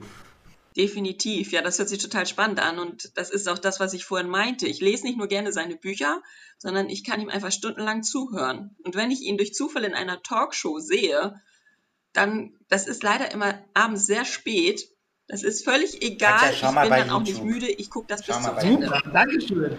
Mensch, und, und um noch ein bisschen, äh, ist jetzt, wenn du genießt, weil du sagst, du hörst ja auch gerne zu, weil wir ja wissen, wenn Andreas Englisch ausholt, dann kann es durchaus erstmal dazu führen, dass man länger, zu, länger zuhört, was aber auch schön ist, aber wir können es auch dadurch mal unterbrechen, Ja. indem wir mal ein Gläschen einschenken und jetzt vielleicht sogar diese Flasche mal lüften, weil Ja. ähm, das haben wir vorhin ja noch gar nicht getan. Ähm, und ihr habt ja ähm, ein Alter abgegeben, Tom mit 2018, äh, Andreas du mit 2013, glaube ich. Und äh, Katja, du warst bei 2011? 11. Elf. Dann seid Andreas und du relativ nah dran, ist es nämlich auch von 2012. Ja, ich. Tom ist weit abgeschlagen, ich aber das- damit habe ich gerechnet. Tatsächlich nicht, dass, äh, dass es da keine Ausnahmen gibt bei der Herstellung von äh, Sagrantino. Da habe ich wieder was dazugelernt. Dafür bin ich dankbar. Und ich sehe hier, Mamma mia, Colpetrone. Colpetrone, ja, von Ja. Montefalco. Andreas, Montefalco, kennst du Montefalco? Ja. Ja, das ist nicht weit von dir. Das ist in Umbrien. Ja, genau. Gut, ich, meine, ich denke mal, da kommen alle her heute. äh, alle Ja, ja, das ist ein Ähm, kleines Weinanbaugebiet. Und äh, jetzt verrate ich einen echten Geheimtipp. Es ist der Sagrantino ist ja nicht so ganz billig. Aber es ist dafür, dass er auch sechs Jahre lagern muss, ein sehr guter Rotwein. Und es ist einer der ganz wenigen Rotweine, den Sie in Montefalco noch aus Ah. dem Fass kaufen können. Da können Sie hinfahren und sagen, ich nehme 20 Liter mit. Der kostet dann erheblich weniger und, äh, ist sehr, sehr gut. das heißt, wir haben Das eine abgefüllte Flasche von dir bekommen? Was denn? Wir haben eine abgefüllte Flasche von Äh, dir bekommen? Oder? Da steht noch ein Fass auf dem Flur, Dietmar. Ja, nee. Also äh, das ist, wie gesagt, Calpetrone Ja. von äh, Montefalco. Ähm, aus Montefalco. Und da war zwölf Monate im Fass und dann nochmal sechs Monate im Stahlfass gelagert. Und äh, ist ein, äh, ein sehr wichtiges Weingut auch in Montefalco das dort gemacht wird. Ich äh, kannte es natürlich nicht, weil auch äh, die Weine ähm, von dort sind mir bisher nicht bekannt gewesen. Darum bin ich auch sehr überrascht, äh, wie gut mir der hier schmeckt. Und ich muss jetzt schon sagen, äh, lieber Andreas, es war das Engelchen, was auf deiner Schulter saß und gesagt hat, Ja. lass den Sangratino nehmen. Ich finde, Ja. mit so einem vortrefflichen Tropfen wie diesem Colpetrone von 2012 aus Montefalco in Umbrien, Zentralitalien, kann man vortrefflich die nächste Rubrik einleiten. Ähm, es ist äh, nämlich Zeit für deine Rubrik, Dietmar, die da heißt Dites-moi. Dites-moi, J'aime parler du vin. dites-moi, Du vin rouge, dites-moi, blanc dites-moi. et rosé. Oder wie es vielleicht in deinen Gefilden heißt, Dill- Dimmelo. Glaube ich. Kann es, ist das, bitte? Sag es mir. Richtig. und zwar, lieber Andreas, das heißt, wir sind jetzt ein bisschen unter uns und es gibt einfach ein paar kleine Fragen, die ich dir stellen werde im Laufe der Zeit. Du bist ja geboren am 6. Juni 1963 in Werl in Westfalen. Und ähm, das war ein Donnerstag. Und ähm, hast du eine Ahnung in den Singlecharts von 6. Juni 1963, was da auf Platz 1 stand? 1963. Um Gottes Willen. Äh, auf Platz 1. Ich habe keine Ahnung. Gut, äh, wer auch, also wenn, wenn man das natürlich wüsste, das, ähm, ne, so, das war, Schuld war nur der Bossa Nova. Und äh, Ja, ja, äh, durchaus ein, eine ganz tolle Nummer. Und äh, 1985, ähm, da wurde ich mit, ein bisschen mit der Nase drauf gestoßen, gestern noch. Ähm, 1985, zwei Jahre bevor du, glaube ich, nach Rom gegangen bist, gab es ein Lied von Heike Schäfer, das heißt Die Glocken von Rom. Ich weiß nicht, ob du das damals vielleicht unbewusst gehört hast, dass du die Glocken gehört hast. Ich kann mich daran erinnern. Ja, und dann irgendwie zwei Jahre später dann wirklich nach Rom gegangen bist. Aber was ich mir überlegt habe, ist, eigentlich wäre das die passende neue Nationalhymne eigentlich für den Vatikanstaat, weil ich habe mir den Text mal gelesen. Da heißt es, 2000 Jahre gehen zur Neige und niemand brachte sie zum Schweigen. Sie geben uns von allem Kunde und läuten auch zur letzten Stunde. Die Glocken von Rom, die Glocken von Rom. Sie klingen für ein neues Leben, sind Warnung und sind auch Gebete und niemand konnte sie zerstören. Sie waren nicht zu überhören. An einem Tag noch fern von heute, da werden alle Glocken läuten und jeder Ton ist ganz verschieden, doch alle schlagen für den Frieden. Schön. Ja, ne? Super Text. Ja, also hätte ich jetzt auch nicht gedacht, ich habe mir das gestern mal reingezogen und dachte mir so, also das wäre eine neue Hymne. Ja, ich glaube, ich glaub, die Nationalhymne von, ja eben, ne? Die Ja, die ist toll. ist ein bisschen, ja, seicht, nennen wir es mal so. Es hat aber auch einen lateinischen Text mittlerweile, glaube ich, oder? Ja, ja, klar. Ja, ja. Hat, hat, hat eigentlich der Vatikan eine Fußballmannschaft? Ja. Ernsthaft? Die verhandeln über den Beitritt in die UEFA, ja. Nein. Ja, Krass. seit äh, das ist entstanden aus der Initiative von einem Priester. Die haben eine Fußball, eine, man kann der UEFA nur dann beitreten, wenn ein Land eine Liga hat. Wenn sie keine Liga haben, dann gibt's auch keine, können sie der UEFA nicht beitreten. Und der Vatikan hat seit drei Jahren eine Liga. Da gibt es auch also 14 Mannschaften, glaube ich, und das sind also Priesterseminaristen, also ziemlich stark sind die Schweizer Gardisten. Die gewinnen aber und ganz, es gibt ganz viele lateinamerikanische Priesterseminare, die sind super. Also ich gehe da manchmal hin, das sind super Spiele. Und gibt es dann auch dann, Es ähm, geht auch zur Sache zwischen den Priestern, das ist alles andere als besonders harmonisch. Gibt- Die schreien sich auch schon mal an, du Arschloch, hau ab. So, es gibt, gibt's auch dann die Franziskus-Mannschaft und dann auch den Lefebvre-Mannschaft? oder? ja, gibt es auch. Es Ja. gibt, natürlich. Es gibt, den, den es gibt die Mannschaft der Superkonservativen, das sind die Legionäre Jesu Christi, die sind, haben das letzte Mal die Meisterschaft gewonnen. Die sind konservativ, aber die sind sehr gut im Fußball. Merkel, jetzt, äh, irgendwie hab, sehe ich Don Camillo vor mir gerade. Also das, Das ist also ein kleines, also da kommen, also die, die da sind Nonnen als Fans auch. Also es gibt so einen Nonnenblock, die haben auch so Fähnchen. Das ist ja super. Und das ist, äh, das ist, das ist eine super Stimmung da. Ich äh, gehe da gerne hin. Okay, lieber Andreas, es gibt jetzt mal zehn Entweder-Oder-Fragen. Das heißt, äh, du bist natürlich in dem Sinne dann eher genötigt, äh, dich auf äh, ein paar wenige Worte zu beschränken. Okay. Pizza oder Pasta?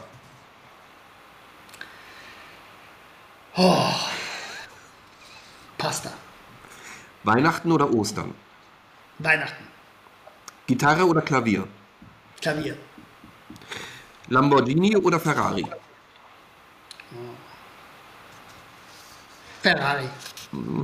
Ramazzotti oder Eros Ramazzotti? Eros Ramazzotti. Vespa oder Rad? Ach, das ist, ist gemein. Das ist gemein. Das ist jetzt Rad. Obwohl die Liebe meines Lebens war meine Vespa. Kai Diekmann oder Julian Reichelt? Meine Zeit war Kai Diekmann. Julian Reichelt war mein Praktikant. Oh, okay. Optimist oder Pessimist? Optimist. Offen emotional sein oder Emotionen verstecken? Offen emotional sein. Ja. Und jetzt kommt eigentlich eine Frage, die hast du auch schon beantwortet. Die ähm, gute Andreas Englischkenner wissen sie auch. Glaubst du an Gott?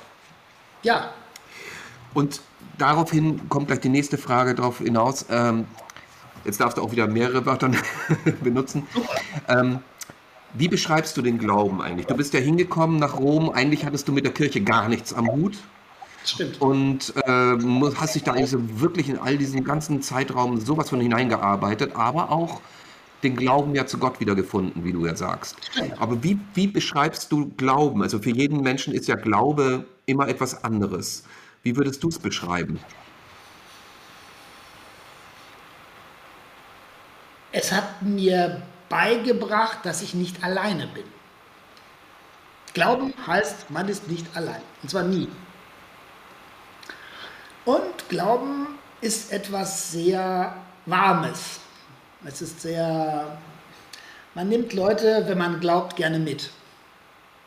Man schließt sie nicht aus. Ich habe äh, viele Leute in meinem Leben kennengelernt, die auf eine ganz unterschiedliche Art und Weise auch ganz unterschiedliche Sachen geglaubt haben.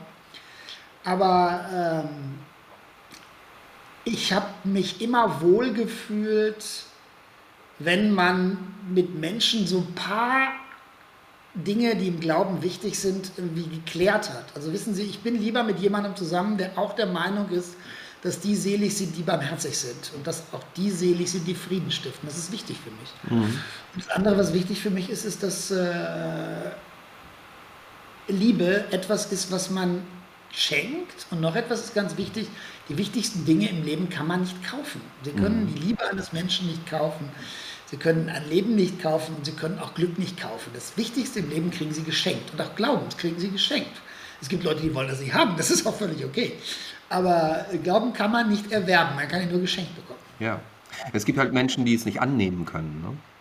Ja, Also das ist so das- das. Ding, ja. meine, meine, meine Frau glaubt an, nicht, nicht an Gott. Ich bin umgeben von Menschen, die an gar nichts glauben. Das ist auch völlig okay. Also ich habe kein Problem damit, wenn Menschen nicht glauben wollen oder das nicht wollen. Das finde ich, völlig in Ordnung. Aber das wäre Ich versuche mich auch nicht zu bekehren oder so, sondern ich bin der Meinung, äh, ähm, Menschen, wenn man so etwas findet, ist es toll. Wenn man das nicht findet, kann das auch toll sein. Also. Und dementsprechend ist es eigentlich in der Familie, das wäre so die nächste, äh, wie wirkt sich sozusagen das ja ein bisschen äh, familiär bei, bei euch aus? Äh, du sagst, deine Frau glaubt jetzt nicht äh, unbedingt so an Gott. es, das wirkt sich manchmal auf eine äußerst skurrile Art und Weise aus. Äh, als ähm, heute Morgen stehe ich unter der Dusche und als mein Sohn klein war, da war der zwei oder drei, da konnte der nicht schlafen. Also ein paar Mal, ich weiß nicht, was er hatte, Bauchschmerzen oder irgendwas, keine Ahnung. Auf jeden Fall war das die Zeit, in der ich andauernd mit dem mit Papst Johannes Paul II. unterwegs war. Und da lief im Hintergrundschleife immer das gleiche Lied. Lied.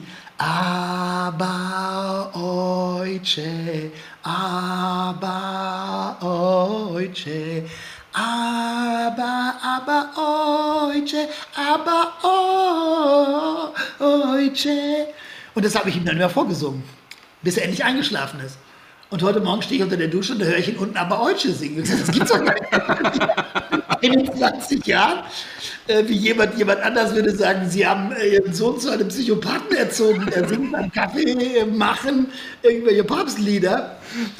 Also das hat manche, äh, aber äh, wir haben pff, eigentlich einen ganz normalen U- Umgang damit und das ist auch klar, die verarschen mich natürlich die ganze Zeit damit. Oder irgendjemand und sagte, ähm, was weiß ich, äh, auch Freunde, das ist doch klar. Also ich habe einen, einen guten Freund hier auf dem Land. Wir, ich habe einen Hektar Oliven, also wir pflücken im November immer die Oliven zusammen. Und der ist ein eingefleischter Atheist und Kommunist. Und wir unterhalten uns dann halt über Gott, über das ist eigentlich sehr interessant. Also es ist halt, oder aber eine Sache ist auch, äh, ähm, ich, es gibt jede Menge Leute, die, das ist ein lustiger, wie ich finde, manchmal ein bisschen nerviger Nebeneffekt. Wenn ich im Flugzeug bin, also ich habe ja früher ganz viele Tourneen gemacht, also ich war ja oft unterwegs äh, vor dieser blöden Pandemie. Und äh, dann passiert mir das immer wieder, dass jemand zu mir kommt und sagt, ach, das ist ja toll, dass Sie mit hier im Flugzeug waren. Und dann steigen wir aus und dann sage ich dann, warum haben Sie mir das gesagt, dass Sie das toll fanden, dass ich auch in dem Flugzeug saß? Wir haben doch gar nicht miteinander gesprochen. Und dann sagen die immer das Gleiche und sagen, ach, wissen Sie was, immer wenn ich Sie im Flugzeug sehe, denke ich, das stürzt nicht ab. Wenn der da drin ist, dann stürzt das. Ähm, Also wie, wie, wie, als du, als du nach, nach ähm, Italien gekommen bist, also mit diesem, eigentlich mit dem Wissen, Italienisch zu lernen. Ne? Ja. Also eigentlich nur dahin zu kommen und zu sagen, ich will die Sprache lernen. Auch wenn ich jetzt hier so links zu meinem Bücherregal hochgucke, sehe ich auch leider Gottes mit sehr viel Wehmut so meine ganzen Italienisch-Sprachbücher äh, an, die, weil ich es auch mal gelernt habe und mittlerweile auch verlernt habe. Aber wie bist du eigentlich in dieser ersten Zeit, wo im Grunde genommen du plötzlich einen Job angenommen hast, weil du Geld verdienen musstest, Ja. bei einem Unternehmen und einem Thema, wo du dich überhaupt nicht auskanntest, außer höchstens Fußball, ähm, äh, dann mit dem Italienisch zurechtgekommen. Wie ging das? Das war ein journalistischer Albtraum, weil ich hatte meinem damaligen Arbeitgeber, ich hatte da mehrere, ich war mehrere Mal in Rom, aber mehrere verschiedene Arbeitgeber, ich hatte denen immer gesagt, ich kann ganz gut Italienisch, was nicht stimmte. Ich sprach schrecklich schlecht Italienisch. Und ich habe auch fürchterliche Fehler gemacht in der ersten Zeit. Aber wie gesagt, äh, das Klassischste war, als ich das erste Mal äh, Johannes Paul II. gesehen habe, im äh, Frühjahr 1988 war das. Ähm, da konnte ich noch kein Italienisch. Also ganz schlecht. Und ähm, die ganzen Journalisten, die akkreditiert waren, durften dem Papst also die Hand geben, habe ich auch. Und dann sprach der Italienisch mit mir und ich verstand kein Wort. Und ich wusste aber aus einem Buch über ihn, dass er gut Deutsch sprach. Und dann habe ich gesagt, Heiligkeit, es tut mir leid, ich kann kein Italienisch. Dann sagte er, ach, auf Deutsch?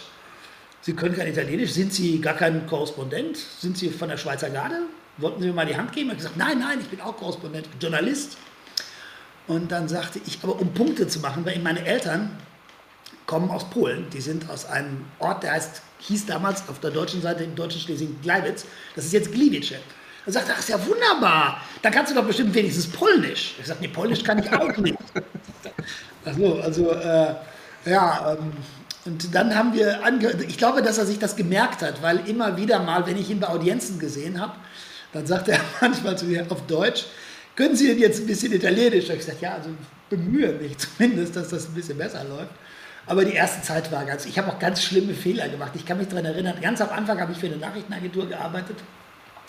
Und ich habe über den, damals gab es ja Fernschreiber noch, Gott sei Dank ist dieser ganze Schwachsinn alles vorbei, aber damals mussten wir also noch zu Fernschreibern gehen und diese Papiere da abreißen. Und da gab es eine Nachricht und da stand drauf, ähm, ein Mann ist äh, ermordet worden äh, mit äh, Pan di Spagna. Und ich habe also im Lexikon nachgeguckt, stand da nicht. Ich sag, das gibt's doch gar nicht. Pan war wie Brot, weil Pane Brot heißt und Spagna ist Spanien. Dann habe ich in die Meldung geschrieben, also das ist ein, da ist jemand von der spanischen Mafia mit Brot ermordet worden. Dann rief mich mein Chef an und sagte, in Spanien gibt es überhaupt keine Mafia. Ich sagte, ach so, ja scheiße. Äh. Und dann bin ich runter und habe also einen, in einer Bar jemanden Radebrechen gefragt, ich muss unbedingt eine Nachricht korrigieren, da ist jemand umgebracht worden mit Bandi Spagna, ich weiß nicht, was das ist. Und dann sagte er, das ist Tortenboden. Und dann habe ich gesagt, ach Gott sei Dank, die haben den mit Tortenboden erstickt. Und dann habe ich das also korrigiert. Und einen anderen Fall, an den ich mich erinnern kann, war, da gab es einen Unfall im Hafen von Venedig und da stand also drin, äh, ein Una Nave Pirata hat also diesen Unfall verursacht. Ich habe gesagt, das sind Piraten, ist ja klar. Hat er geschrieben, Piraten in Venedig haben ein Schiff überfallen. Dann rief ich wieder mein Chef an und sagte, so ein Schwachsinn, es gibt doch keine Piraten in Venedig. Und dann habe ich endlich äh, nach diversen Recherchen, Internet existierte ja noch nicht, herausgekriegt, ein Nave Pirata heißt schlicht und einfach, dass jemand Fahrerflucht begangen hat, also einfach ein Schiff gerammt hat, ohne sich zu... Also solche Dinge habe ich damals ständig gemacht. Gott sei Dank bin ich nicht rausgeflogen, was mich bis heute noch wundert, weil ich hatte, äh, gemessen an von dem Italienisch, das ich vorgab zu können, wirklich keine Ahnung.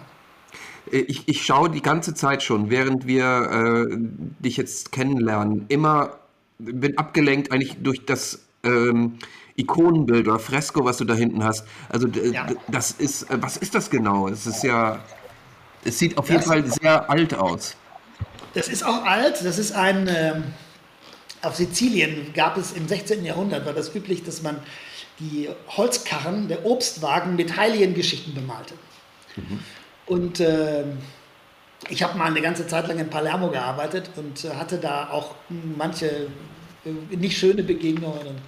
Einer, ein Freund von mir, hat mir dann mal dieses äh, Hals, handbemalte Holz von einem sizilianischen Karren geschenkt, in dem es um eine Heiligengeschichte geht. Das habe ich jetzt in meinem Büro. Ist schön. Das bewacht mich jetzt. Sehr schön. Ja, es, es ist auch, äh, auch wenn es nicht gebogen ist, aber es wirkt so ein klein bisschen wie so ein Heiligenschein über dir. Ja. Sag mal, wie kommt ein Andreas Englisch eigentlich zur Ruhe? Och, das ist eigentlich kein Problem. Also auf dem Land habe ich jede Menge zu tun. Also ich mähe den Rasen in letzter Zeit ständig. Also, früher, das habe ich jetzt leider unterbrochen. Ich habe immer Pferde gehabt. Ich habe wahnsinnig gerne geritten. Ich glaube, ich kaufe jetzt wieder eins zu meinem nächsten Geburtstag. Oh.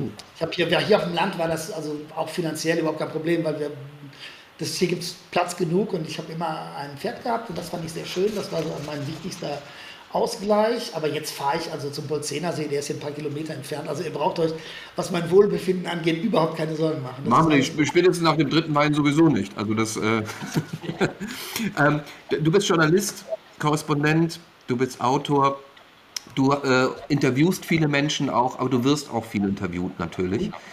Welche Frage kannst du nicht mehr hören? Ich wüsste eigentlich keine. Ich antworte nicht mal gerne auf Fragen. Also ich finde auch keine blöde Frage. Ich kann aber sagen, was ich nicht ausstehen kann. Ja. Hoffentlich hören das jetzt nicht so viele Leute. Was mich immer wahnsinnig aufregt, ist, wenn ich in Deutschland bin äh, und eine Lesung mache, dann laden mich die Gastgeber oder der Buchhändler oder so nachher immer ein. Und die wollen mit mir immer in ein italienisches Lokal gehen. Und das will ich auf keinen Fall. Weil Pasta und Pizza steht mir bis hier. Ich will dann irgendetwas anderes. Aber ich kann da die aus Höflichkeitsgründen, wenn wir dann da sitzen, und die haben sich immer tierisch Mühe gegeben und haben dann gesagt, jetzt gibt es hier Pasta und in Deutschland gibt es manche Pastasorten, die sind also wirklich so, dass ich denke, oh Gott, also nein. Und dann bin ich immer still und esse dieses Zeugs und denke, aber wenn ich jemandem, wenn ich mir etwas wünschen kann, dann sage ich mal, wir können essen gehen, wo immer Sie wollen, aber bitte nicht zum Italiener. Lieber Andreas, vielleicht äh, dient unser äh, Podcast dazu, dich davon zu befreien in Zukunft. ja. Ähm, welche Frage möchtest du gern mal hören? Was hast du in letzter Zeit falsch gemacht? Was hast du in letzter Zeit falsch gemacht?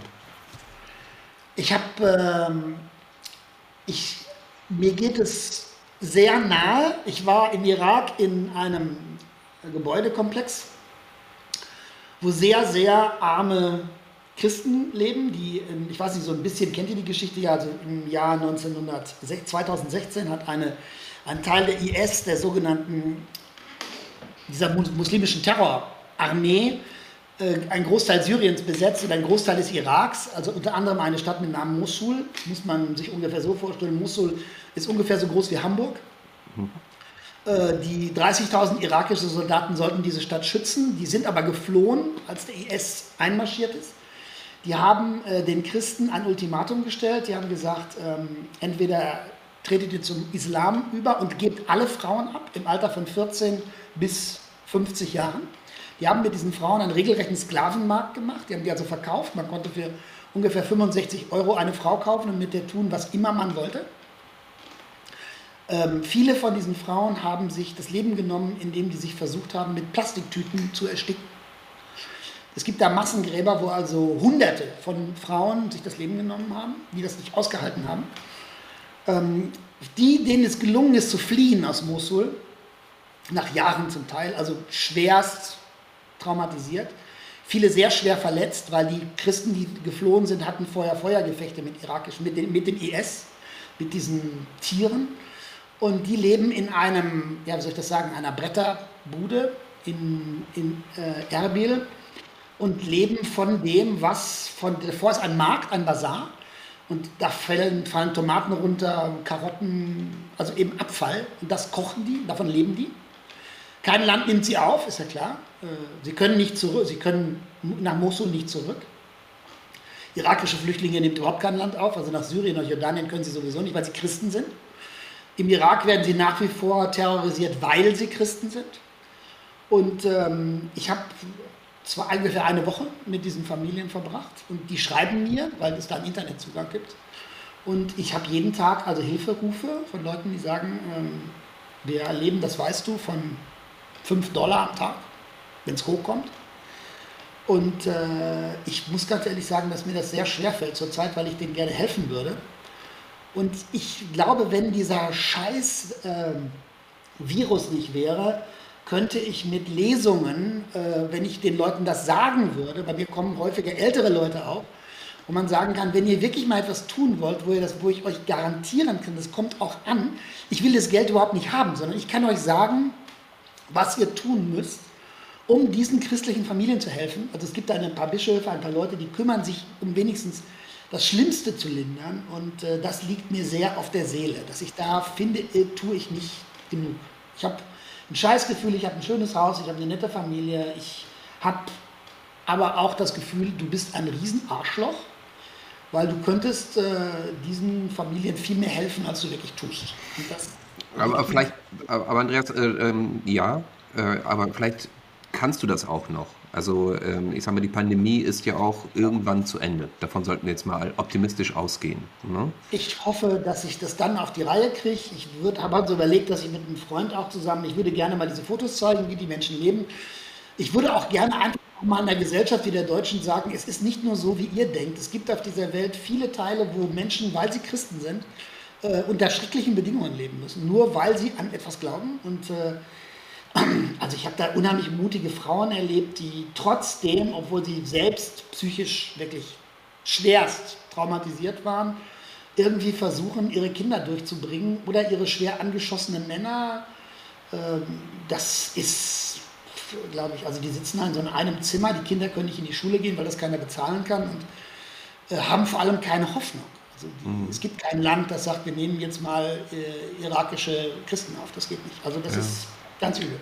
Und wie kontrovers das Glaube. Ja. auf die Reihe, wenn dieser Virus jetzt endlich mal aufhört, hier so Mist zu bauen. Davon gehen wir jetzt sehr optimistisch aus ähm, und glauben auch wirklich dran. Und ich glaube auch da sehr, sehr, sehr stark dran, dass das auch wirklich äh, bald so langsam aber sicher in den Griff zu kriegen ist, damit man auch wieder ganz andere Dinge machen kann. Eben unter anderem auch zu helfen. Ähm, aber ich glaube auch natürlich äh, sehr kontrovers in den Glaubensrichtungen sich gegeneinander sozusagen bekriegen. Das erzählst du ja auch in deinem Buch, äh, gerade nach dem beim Papstbesuch im Irak, da ja nun auch ähm, äh, etwas ganz äh, Überraschendes ja war. Das hat ja auch bisher kein Papst äh, gemacht gehabt und dass du dann auch Menschen getroffen hast, die dann auch von ihrer Seite aus erzählt haben, ja, wir Christen glaubt doch auch an einen Gott irgend, äh, oder wieso hat ein Gott einen Sohn und äh, du sagst, naja gut, auch Mohammed ist ja irgendwie dann durch die Luft geflogen und so weiter und dann sagt sie, ja, okay, unentschieden. Also, aber ne, also wie, wie, wie das dann alles auch von der anderen Seite äh, genauso gesehen wird.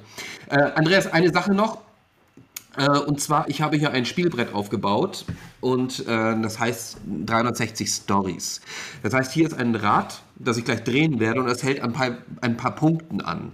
Dann werde ich noch kurz würfeln und ungefähr einen, ungefähr einen Jahreszeitraum benennen. Und die Punkte, die ich dir sagen werde und das Alter, in dem das stattgefunden haben kann, kramen möglicherweise eine Erinnerung hervor. Okay. Ja, ich drehe mal. Und es hält an bei Entspannung, Internet, Cousin, Cousine und Leben. Und die Zahl ist ähm, zwischen den Jahren 33 bis 42. Ich wiederhole nochmal. Entspannung, Internet, Cousin, Cousine und Leben. Wenn dir da etwas an Erinnerungen hochkommt? Puh, Zwischen 33 und 45, sagtest du? Ja. Hm. Meine Mutter und mein Vater. Cousins und Cousinen. Die hat es noch nicht gegeben. Entspannung, War die Zeit auch nicht unbedingt. das Leben. Das Leben. Da wurde vielen das Leben genommen, gerade in der Zeit. Ich komme nicht drauf, keine Ahnung. Okay, ich drehe einfach normal, das muss ja nicht sein. Machen wir das einfach mit ein paar anderen Begriffen. Und wir kommen auf Freude, Buch, Zukunft, TV, Film. Wir bleiben im gleichen Alter.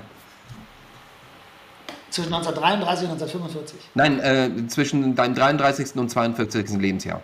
Ach so, ah, okay. Für dich, es geht um dich. Okay, sorry, das habe ich nicht kapiert. Jetzt habe ich es erst kapiert. Äh, Buch Freude, Genau, TV, Film TV-Film, das und passt Zukunft. perfekt. Ja, das passt perfekt, das passt alles perfekt. Ich bin, äh, habe zwei Thriller geschrieben, den ähm, Stillen Gott der Wölfe, das war mein erster Roman, dann die Petrusakte, das war mein zweiter Roman. Dann wollte ich einen dritten Roman schreiben, den hatte ich auch schon in der Arbeit. Ich hatte auch ein Wahnsinnsglück gehabt, weil die ersten beiden Romane waren unheimlich erfolgreich gewesen, die waren auf der Bestsellerliste, alles toll. Dann kommt mein Agent von der Buchmesse wieder in Frankfurt und sagt, äh, es gibt einen, Ag- Kunden, der möchte ein Papstbuch von dir. Dann habe ich gesagt, so ein Schwachsinn, ich kann kein Papstbuch schreiben, ich bin äh, 1963 geboren, der Papst ist 78 gewählt, da war ich 15. Ich kann nicht ein Buch schreiben dessen, über einen Mann, dessen Lebensgeschichte ich ja erst in den letzten Jahren mitgekriegt habe. Das ist ja völlig unseriös. Und ich hatte ihn aber kennengelernt und dann hat er gesagt, dann schreib das so, wie du es schreiben möchtest. Und dann habe ich ein Buch geschrieben über Johannes Paul II. Äh, und das bin damit zu meinem damaligen Verlag gefahren, nach zu Ulstein, in, nach Berlin. Und der Verlagschef sagte, das ist das schlechteste Buch, das ich je in meinem Leben in den Händen gehalten habe. Dann sagte ich, danke, super. ähm, Und ich sage Ihnen auch noch was dazu, dieses total verdrehte Buch über Johannes Paul II., davon verkaufen wir, wenn es hochkommt, zwischen September und Ostern 4000 Stück. Aber nicht mehr. Und dann sagte mein Agent, wissen Sie was, die ersten 4000 schenken wir Ihnen. Zahlen Sie gar nichts. Danach kriegen wir von jedem verkauften Buch 15 Prozent. Das war horrend. Das war eine Wuchersumme. Er sagte, mehr als 4000 Bücher verkaufen wir sowieso nicht. Wunderbar. Machen wir.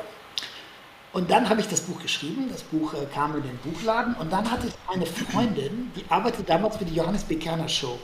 Das kennt ihr wahrscheinlich noch, deutsche, deutsches Format. Und äh, die habe ich also zufällig kennengelernt. Die, die sagte dann zu mir, weißt du was, ich muss dir was sagen, Andreas, du bist ein No-Name. Weißt du, was ein No-Name ist? Ein No-Name ist ein Typ, den kein Schwein kennt. Du bist ein No-Name. Ja, okay, ich dachte, super, danke, ist ja ein super Kompliment. Und dann sagte sie, ja, aber manchmal brauchen wir in der Show No-Names. Irgendjemand, der weil irgendjemand abgesagt hat. Äh, Und dann kommst du. Und dann äh, weiß ich noch, dass aus den USA äh, ein super Kinofilm promotet werden sollte. Und dann sagte sie, ja, ich weiß nicht genau, ob die Schauspieler kommen, äh, aber halte dich mal bereit, wenn die nicht kommen, dann brauche ich vielleicht noch einen Gast. Und ich war mit dem Papst gerade in Neapel. Und dann rief die an und sagte, du musst morgen in Hamburg sein, du kommst in die Johannes Bekerner Show. Dann bin ich mit dem Flugzeug nach Hamburg, bin in diese Show und ich wusste nicht, dass ich Fernsehen kann. Ich wusste das nicht. Ich war einfach, ich war noch nie im Fernsehen gewesen. Ich wusste auch nicht, dass ich im Fernsehen funktionierte. Und dann bin ich aus der Show raus und Kerner kam zu mir und sagte, Sie haben ein unglaubliches Fernsehtalent. Wussten Sie das gar nicht? Ich habe gesagt, nee, ich habe keine Ahnung. Und dann verkauften wir am nächsten Tag 5000 Bücher pro Tag. Und das wurde eine.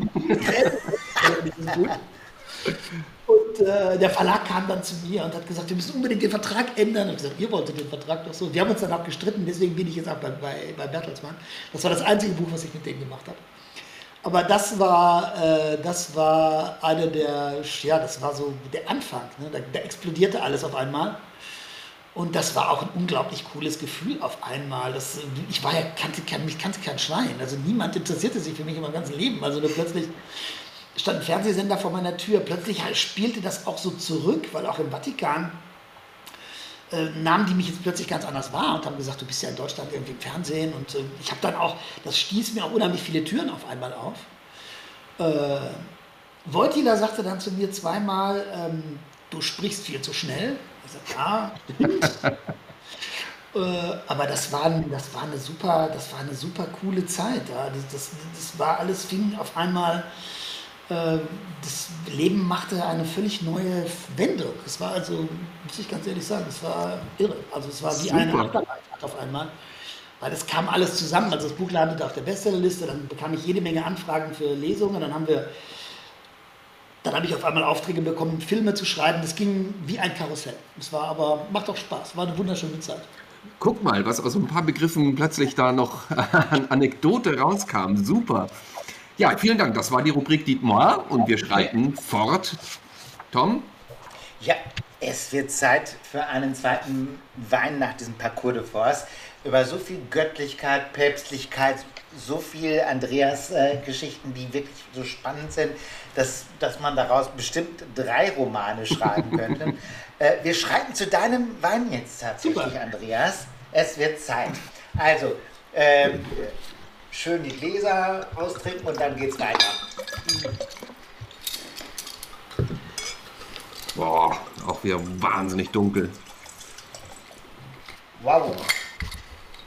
Ja, Also, ich finde, der ist sogar noch dunkler als dein. Ja, stimmt. Ja, der muss, Der der muss ja, das, ist- dann ist er genau richtig. Dann ist er, Ja, und ich finde auch, dass der mehr Blau äh, äh, Nuancen drin hat. Also, das ist ja fast schon ein Violett. Ja, stimmt. Aber das, so muss er sein. Ja. Also, ich schwenke den mal so ein bisschen im Glas. boah. Also es gibt einen ganz einfachen Ja. Trick. Wenn Sie einen Zagrantino kaufen, halten Sie ihn einfach gegen die, gegen die Neonröhre. Und wenn Sie das Ja. Licht nicht sehen, dann ist er gut. Ja, ich halte ihn, ich halte ihn tatsächlich gerade Der muss- unter Dietmars Küchenlampe. Ich halte gerade in meinen. Mischring und ich muss sagen, also der, äh, da kommt nichts durch. Oder Katja, Ja. wo, wo, wo hältst du den gerade gegen?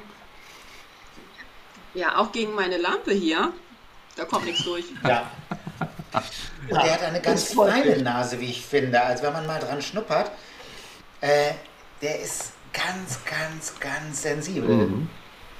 Ko- Sehr zurückhaltend in der Nase, aber man riecht dennoch, Oh, man riecht natürlich das Holz. Da ist- sind Ja. oh, da ist auch so Eichenholznoten. Lakritznoten, oder? Ja.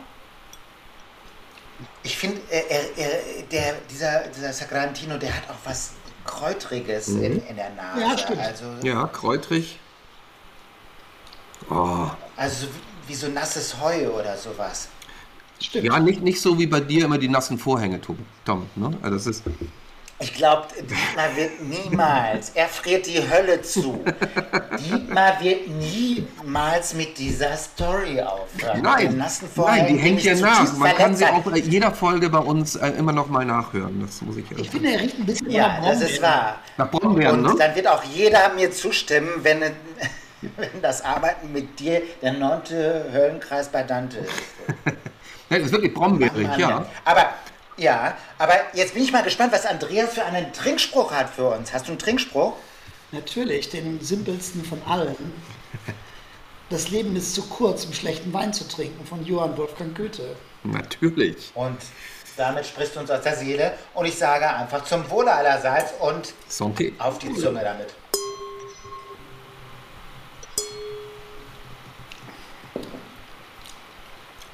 Lecker. Das ist ein ganz anderer Sagrantino, Mhm. obwohl man ihn immer noch erkennt. Man spürt immer noch diese Brombeernoten. Mhm. Man spürt aber auch ganz deutlich die Tannine, die ebenfalls gut eingebunden sind. Aber ich finde, äh, Dietmar, jetzt halte mal die Ohren zu, ein bisschen eleganter eingebunden als bei Dietmar. Äh, ich finde es wirklich beachtlich. Man schmeckt, wie Dietmar schon richtig gerochen hat, Lakritz. Ähm, und dieser Wein, der, der macht mir Appetit. Ich könnte mir vorstellen, ähm, diesen Wein mit einem herrlichen Saltimbocca äh, vom Hirschen zu, zu äh, trinken, weil ich glaube, diesen Wein mit einem guten Wildgericht, das muss Spaß machen. Oder es gibt in Umbrien, wo dieser Wein herkommt. Das ist ja in Mittelitalien. Das einzige, die einzige Provinz, glaube ich, die keinen Kontakt zu einem anderen Land hat oder äh, Meereskontakt. Das heißt, äh, das ist eine Durchfahrtsstraße handelstechnisch. Also besinnt man sich auf das, was man da vor Ort hat. Und die haben eine Pasta, die nennt sich Stringozzi. Die sind lang, dick und laufen wie so Schachspieße in so Spitzen zu. Und wenn man sich da mit so einer ortstypischen, ich glaube, Nyatscha hieß die, das war so eine Art Blutwurst, wenn man die schön brät mit ein paar Kräutern und äh, ein bisschen Käse dazu oder einen alten Parmesan oder sowas, da könnte man mich richtig glücklich machen mit diesem Wein. Also der hat sehr viel Temperament, der hat nicht so eine vordergründige Schwere, sondern der hat wirklich richtig italienisches Format. Aber sag mal jetzt mal ganz blöd, oh cool! cool! Nein, das ist ja. Oh, das, das Unsere Weinprinzessin ist vorbereitet. Katja, was hast du da? Ich habe, ja, schade, dass wir nicht beisammen sind, aber ich habe eigentlich eine kleine Käseplatte vorbereitet. Und wie ihr seht, also ich habe mich jetzt einfach mal mich hier für Deutschland und den Dietmar für Österreich und den Andreas natürlich für Italien. Und Tom, dir habe ich einfach mal hier die europäische Flagge zugetan. Das finde ich großartig. Das finde ich großartig. Ich bin Europäer, also hast du nichts falsch gemacht. Aber Sehr viele Sterne, ja, die in, immer über seinen Kopf kreisen. Das ist richtig, ja. Und ich esse gern ein Stück für euch. Ja, das, das ist, ja, das Bevor du das tust, würde mich noch interessieren, wie, wie findest du den Wein? Was schmeckst du? Also ich finde den ziemlich kräftig, aber sehr, sehr lecker. Und ich habe so ein bisschen, so ein bisschen Nelke, schmecke ich, so ganz leicht. Ja. Mit so einer leichten Vanille. Ja, stimmt. Aber ich finde auch, auch ja. Vanille, du hast recht. Absolut. Aber mal ganz ehrlich, kanntet ihr Sagrantino? Ich kannte, ich kenne einen Sagrantino, den werden wir nachher trinken. Achso. Äh, ich kenne auch tatsächlich ähm, ein Lokal in Berlin. Äh, da habe ich um die Ecke gewohnt, in der Linienstraße an richtig gutes äh, Lokal. Allerdings ist das kein rein umbrisches Lokal, wenn ich mich recht entsinne. Ich weiß gar nicht, ob es das äh, Lokal noch gibt. Aber ich bin da äh, vor einiger Zeit mal essen gewesen und das Witzige ist, der Küchenchef kommt aus, aus äh, Südamerika, ich weiß nicht, Kolumbien oder Peru, ich weiß es nicht mehr. Und er macht so eine Fusion-Küche aus italienischer Küche und den, äh, der Küche seiner Heimat. Und das wird sehr elegant.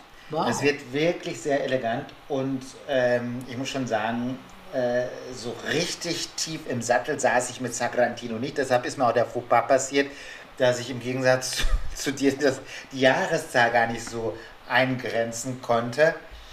Ähm, ich würde bei dir aber, was das Jahr anbetrifft, mich auch nicht allzu weit aus dem Fenster lehnen. Ich glaube, das ist jetzt nicht äh, ein Sagrantino, der älter ist als Dietmars. Vielleicht täusche ich mich also Dietmar war ja 2014. Ich glaube, ähm, dass der vielleicht ältestenfalls äh, 2012, 2011 ist.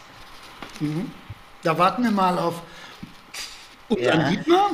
Ja, der Dietmar, der muss wohl, glaube ich, äh, die erste Flasche Colpetrone wegbringen. Und äh, was sagst du, Katja?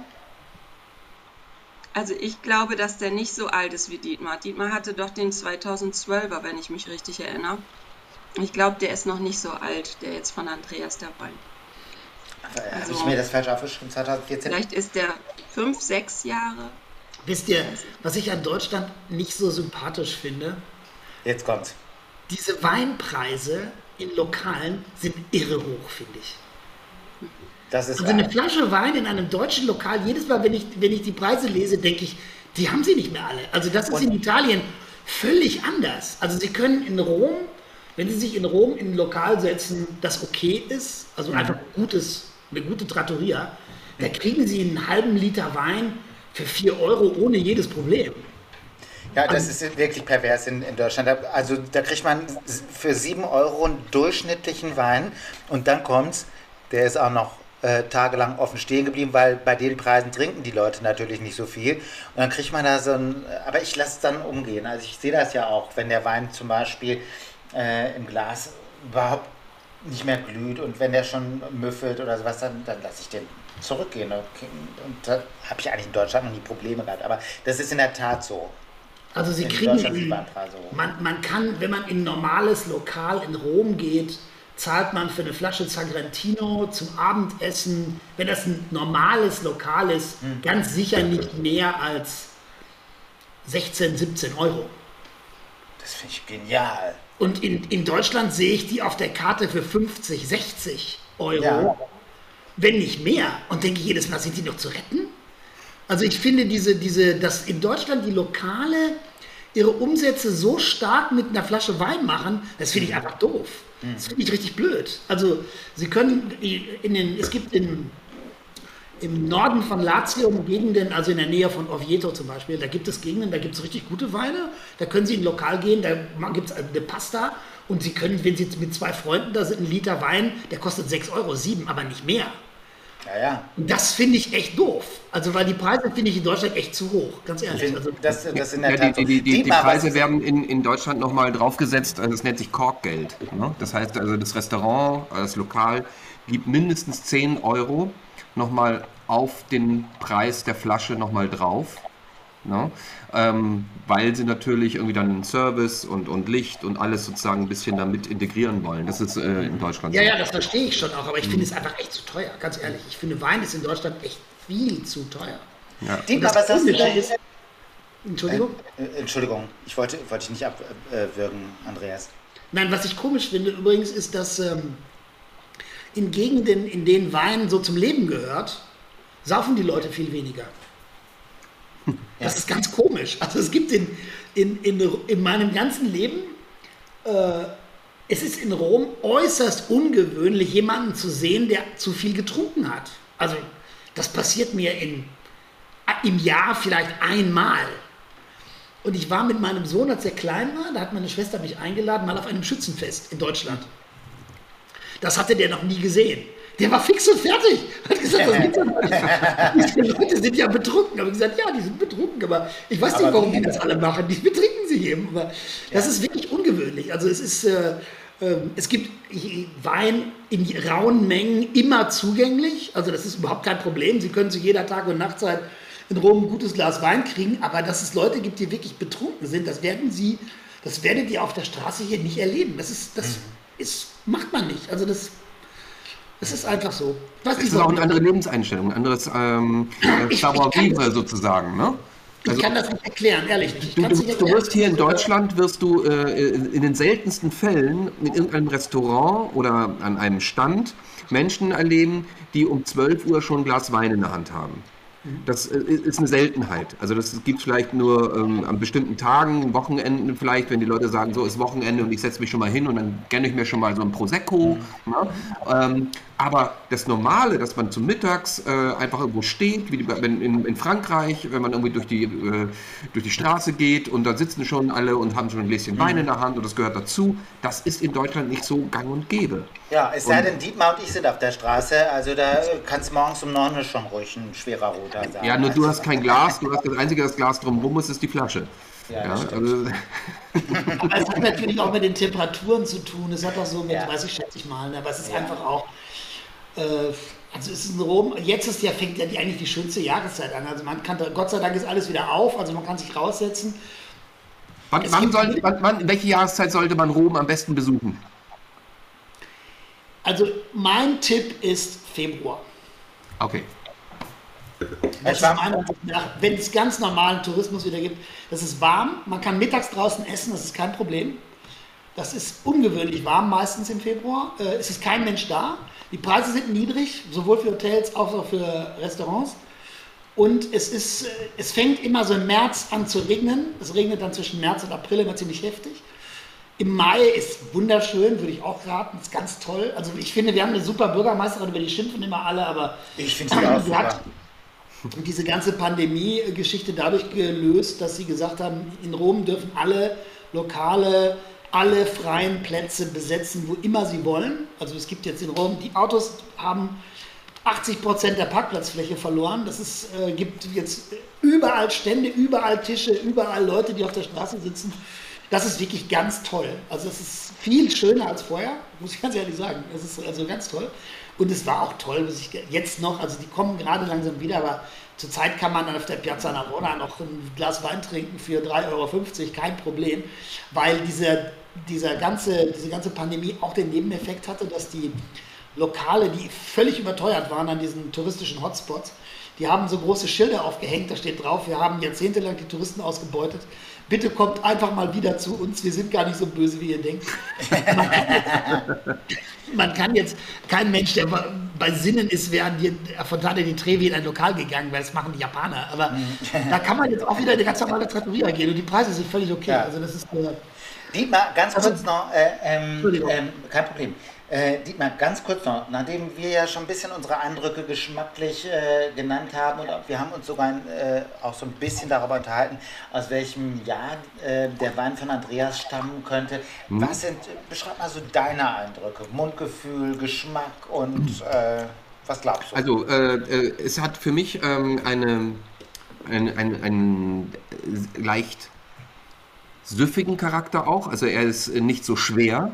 Ähm, er fühlt sich ähm, äh, leicht so auf dem Gaumen, kommt so ein bisschen so eine kleine Alkoholnote äh, hinein. Äh, lässt sich wunderbar trinken. Ich finde halt diesen ähm, Lakritzgeschmack, der dabei ist. Ich finde halt auch ähm, diese unheimliche Frucht, die man im, im, im, in der Nase hat, wunderschön.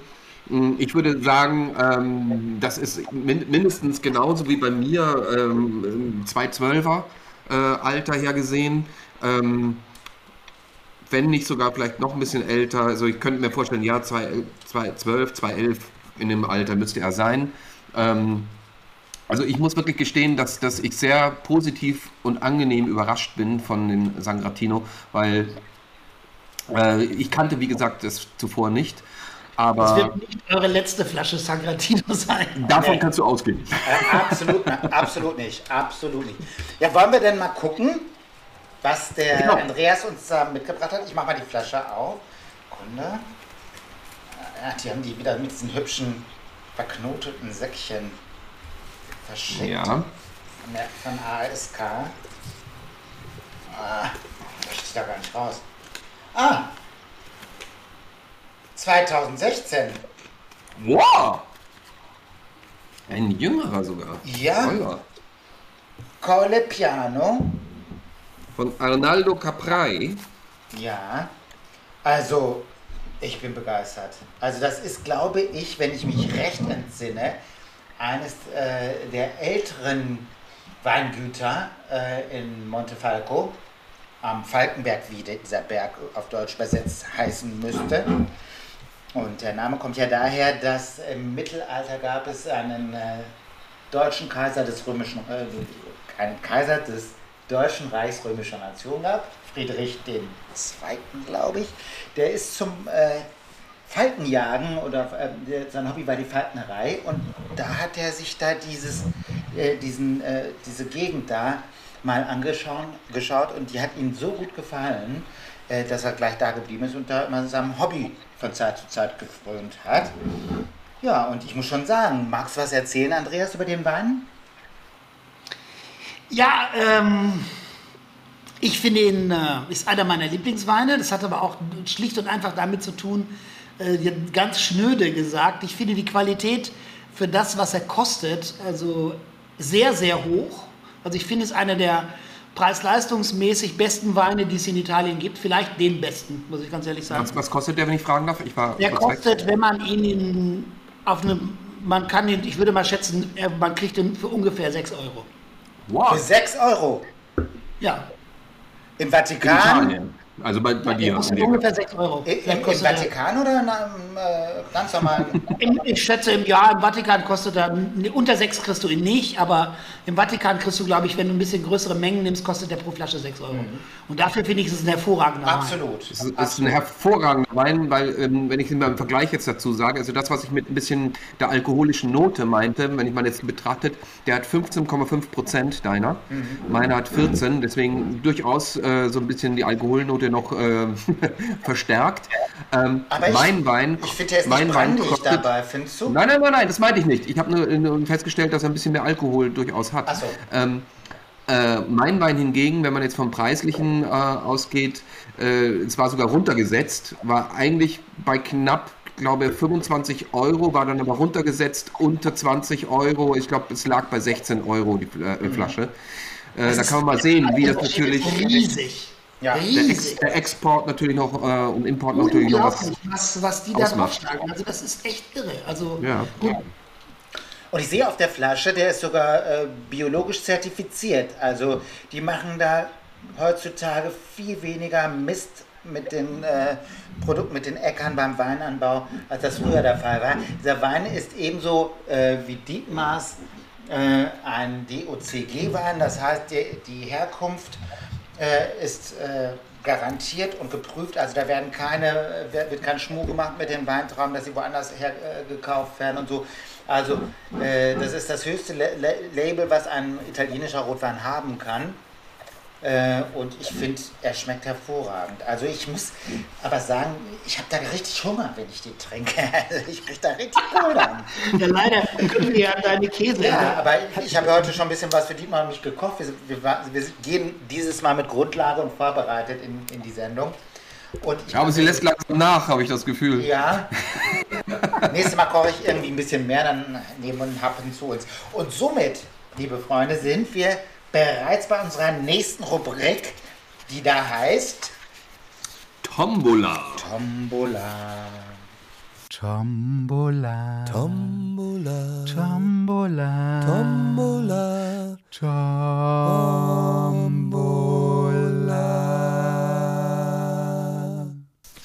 Äh, Tombola ist äh, bei uns auch so ein, so ein äh, Ding, das muss immer sein. Ich werde gleich euch drei Fragen stellen. Äh, zu jeder Frage gibt es drei Antwortmöglichkeiten, A, B oder C. Wenn ihr die richtig beantwortet, ist alles okay. Wenn ihr sie falsch beantwortet, wir haben ja diese drei Schnäpse mitgeschickt. Andreas, Ja. äh, die hast du vor dir stehen. Äh, Katja, du hoffentlich auch. Ich kenne ja die Antworten, weil ich mich ja vorbereiten muss, die Fragen formuliert hat.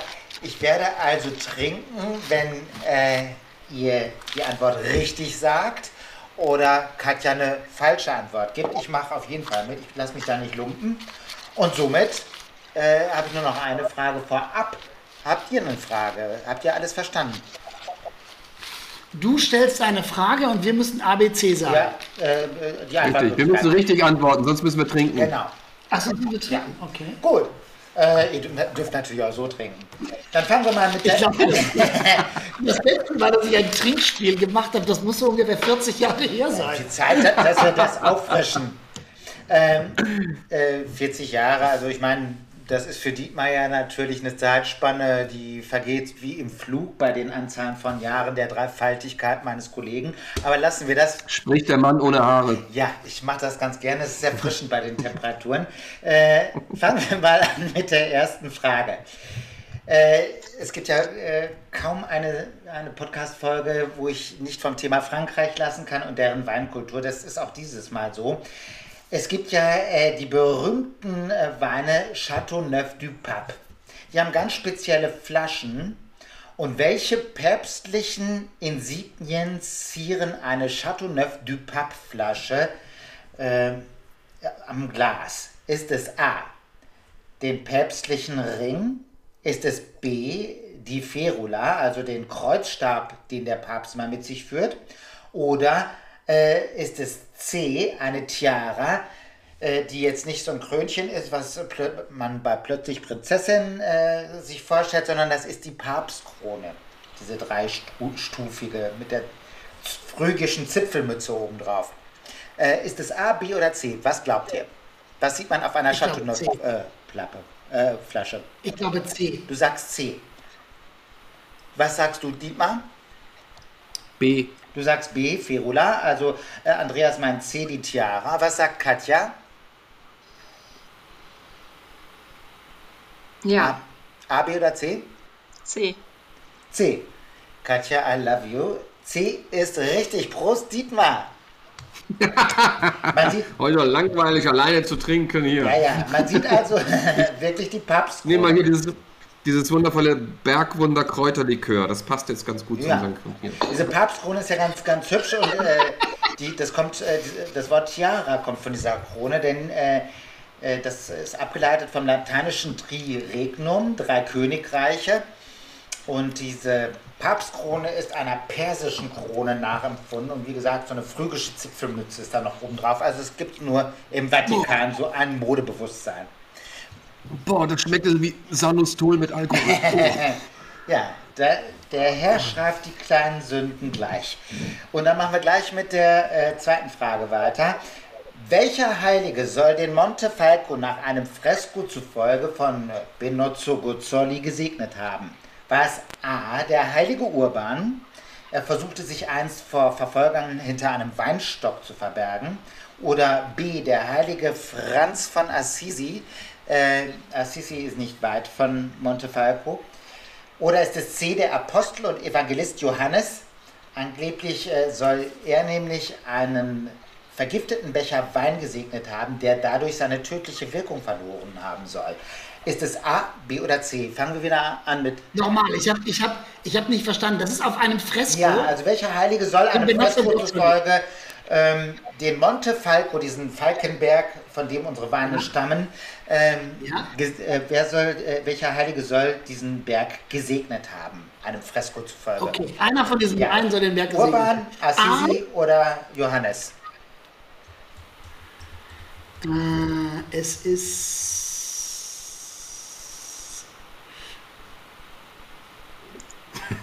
Johannes. hm, der diesen vergifteten Wein neutralisiert hat? Oder war es äh, der heilige Franz? Nee, der war es nicht. Oder Der dritte war.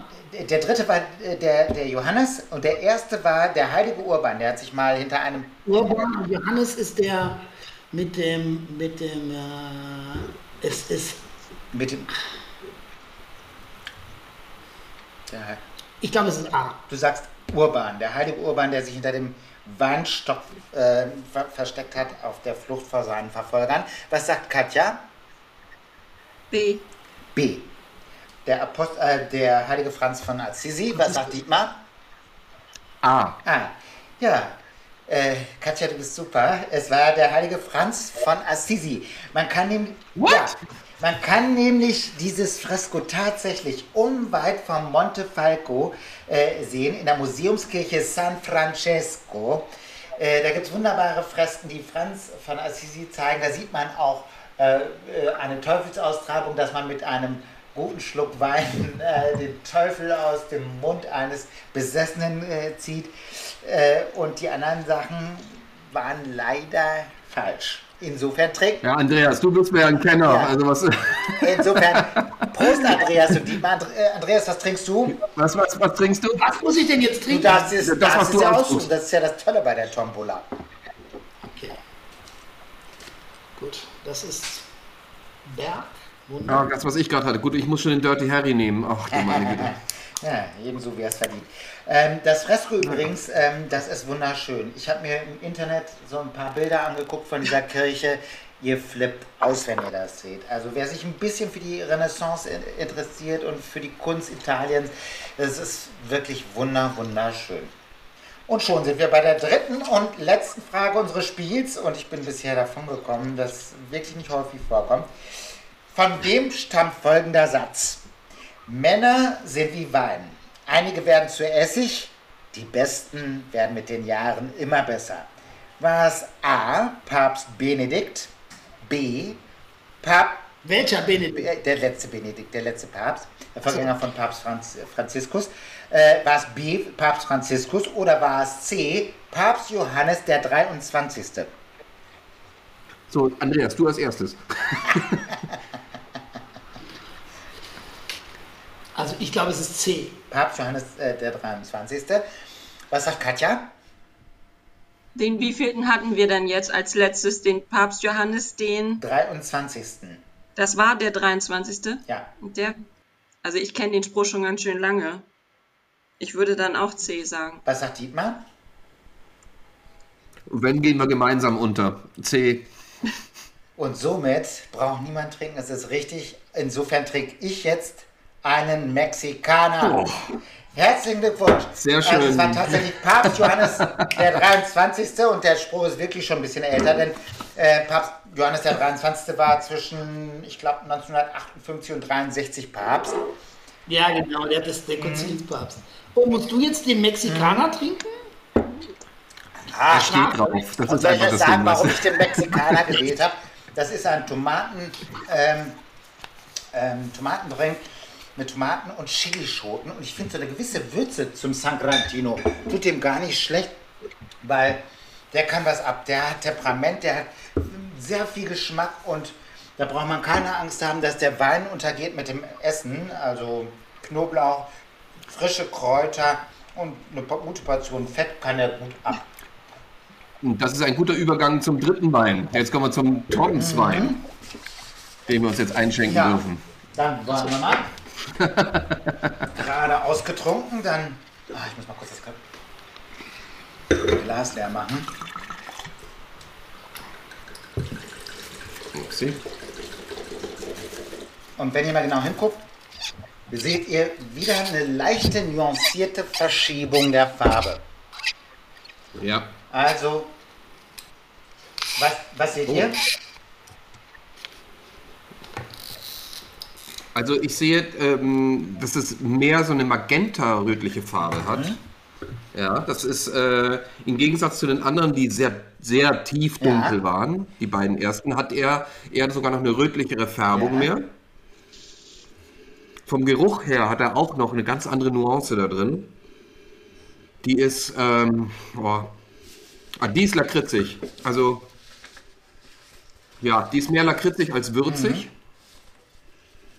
Oh ja, der ist aber auch sehr dunkel. Ja.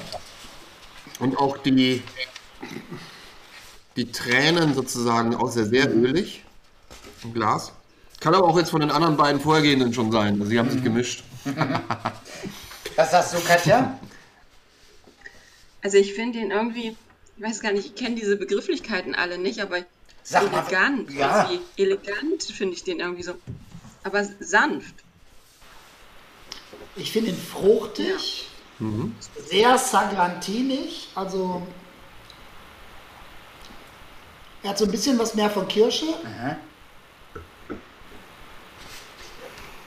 Weniger Holz. Aber ich muss ganz ehrlich sagen, also ich habe schon schlimmere Dinge in meinem Leben getan, als diesen Wein zu trinken. Das hat, wenn das, also wenn ein Deutschlehrer zuhört, der seinen Schülern Euphemismus beschreiben soll, also völlige Untertreibung, ohne äh, dass es dafür Grenzen gibt, das war sowas. Also ich gebe euch vollkommen recht. Ähm, Sag mal deinen äh, Trinkspruch, ja, ich habe äh, einen Trinkspruch, der, der ist auch, äh, spricht auch Bände. Ich habe nämlich äh, Qui bene vivit, bene vivit. Qui bene vivit, in celum venit. Das ist lateinisch, wie die, das muss ich bei Dietmar mal sagen. Und im Grunde Ah ja. äh, sieht man mal wieder, was sich liebt, äh, das ähnelt sich. Dietmar, mein äh, Trinkspruch ist eigentlich die lateinische Version von deinem. Wer gerne trinkt, der lebt gut. Wer gut lebt, der kommt in den Himmel. Insofern sage ich zum Wohle allerseits. Das soll Ja. schmecken. Das Tröpfchen.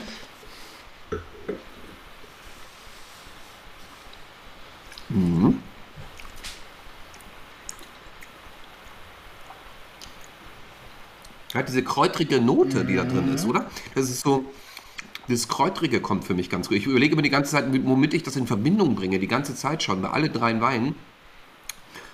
Irgendwie ein Kräuterlikör ähneln. Einem Kräuterlikör ähnelt. Ich äh, glaube, ich ahne, was, äh, was du meinst. Was, was sagen die anderen?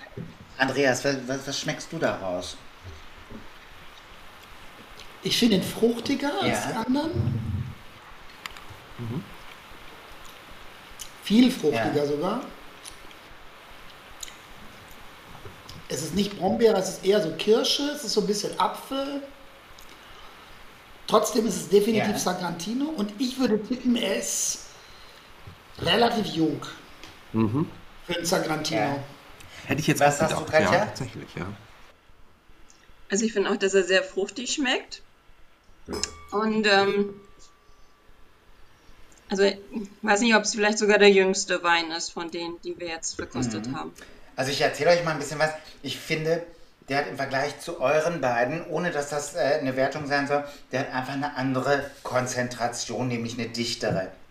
Also zunächst mal finde ich, wenn man den Wein sich anguckt, das hat Dietmar schon gleich ganz richtig erkannt. Der hat eine ganz andere Farbe, der ist viel rubinroter, also so eine hypnotisierende Farbe ist das, finde ich. Äh, nicht so ganz so schwarz und dunkel. Ähm, dann kommt diese Nase mit Brombeer, Blaubeer, finde ich so ein bisschen. Und ich weiß nicht, kennt ihr, habt ihr schon mal an Benzoe-Harz gerochen? Äh, das ist so ein, so ein Nein. Harz, was man für Duftlampen und sowas kriegt. Und das wird Ich möchte nicht wissen, was du sonst alles zu Hause ich, tust. Ja, ich bin sehr umtriebig. äh, naja, und das, das, äh, da riecht man so Zimtnoten und Vanille- und Schokoladennoten raus. So, aber eher so im Hintergrund. Und dieser Wein, äh, Carapace Montefalco Sagrantino heißt der, von der Tenuta Castelbuono, von der Familie Lunelli. Da werde ich doch schon schwach, wenn ich das äh, überhaupt auf die Zunge kriege. Und Carapace, so wie sich dieser Wein nennt, das bezieht sich auf das äh, italienische Wort Panzer. Und dieses Weingut äh, am äh, Montefalco, das ist durchzogen. Das war früher mal im Kambrium. Vor 500 Millionen Jahren war das mal ein Ozean, in dem Trilobiten lebten. Das waren so kleine Muschelkrebschen mit so einem Panzer drauf. Und die haben sich irgendwann mal abgesenkt. Und diese Muschelpanzer bestehen aus äh, Calciumcarbonat, Calcit sagt man auch äh, oder Kalkspat. Und die machen diesen Wein so weich. Ich finde, der hat so eine schöne, weiche Note. Und äh, wenn man dieses Weingut der Fam Familie Lunelli sich anschaut im Internet, dann sieht man was Wunderbares. Nicht nur eine wunderschöne Landschaft, nicht nur eine Leidenschaft für Wein und moderne Kunst.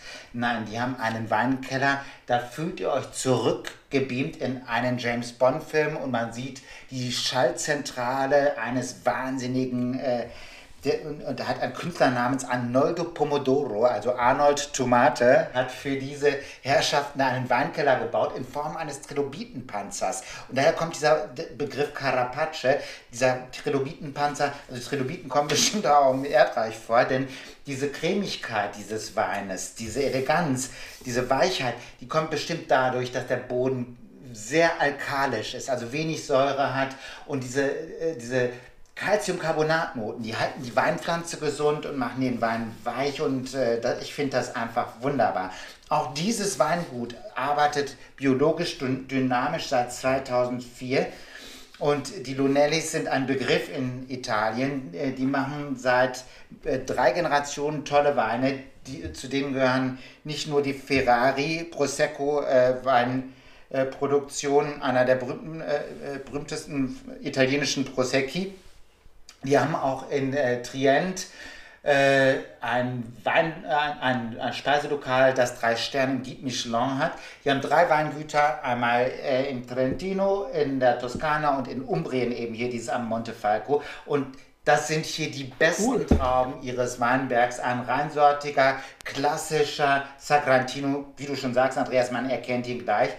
Und dieser Boden ist eben gut strukturiert, sehr lehmig, sodass die diese Feuchtigkeit gut gehalten wird und im Sommer die extreme Hitze äh, nicht dazu führt, dass die Trauben ausdörren. Nein, die kriegen richtig Frucht und Karamba und das finde ich großartig. Hergestellt wird dieser Wein auch toll, nämlich ähm, die geben sich Zeit für eine Kaltmaceration. Das ist das Herauslösen der geschmacklichen Inhaltsstoffe der Trauben.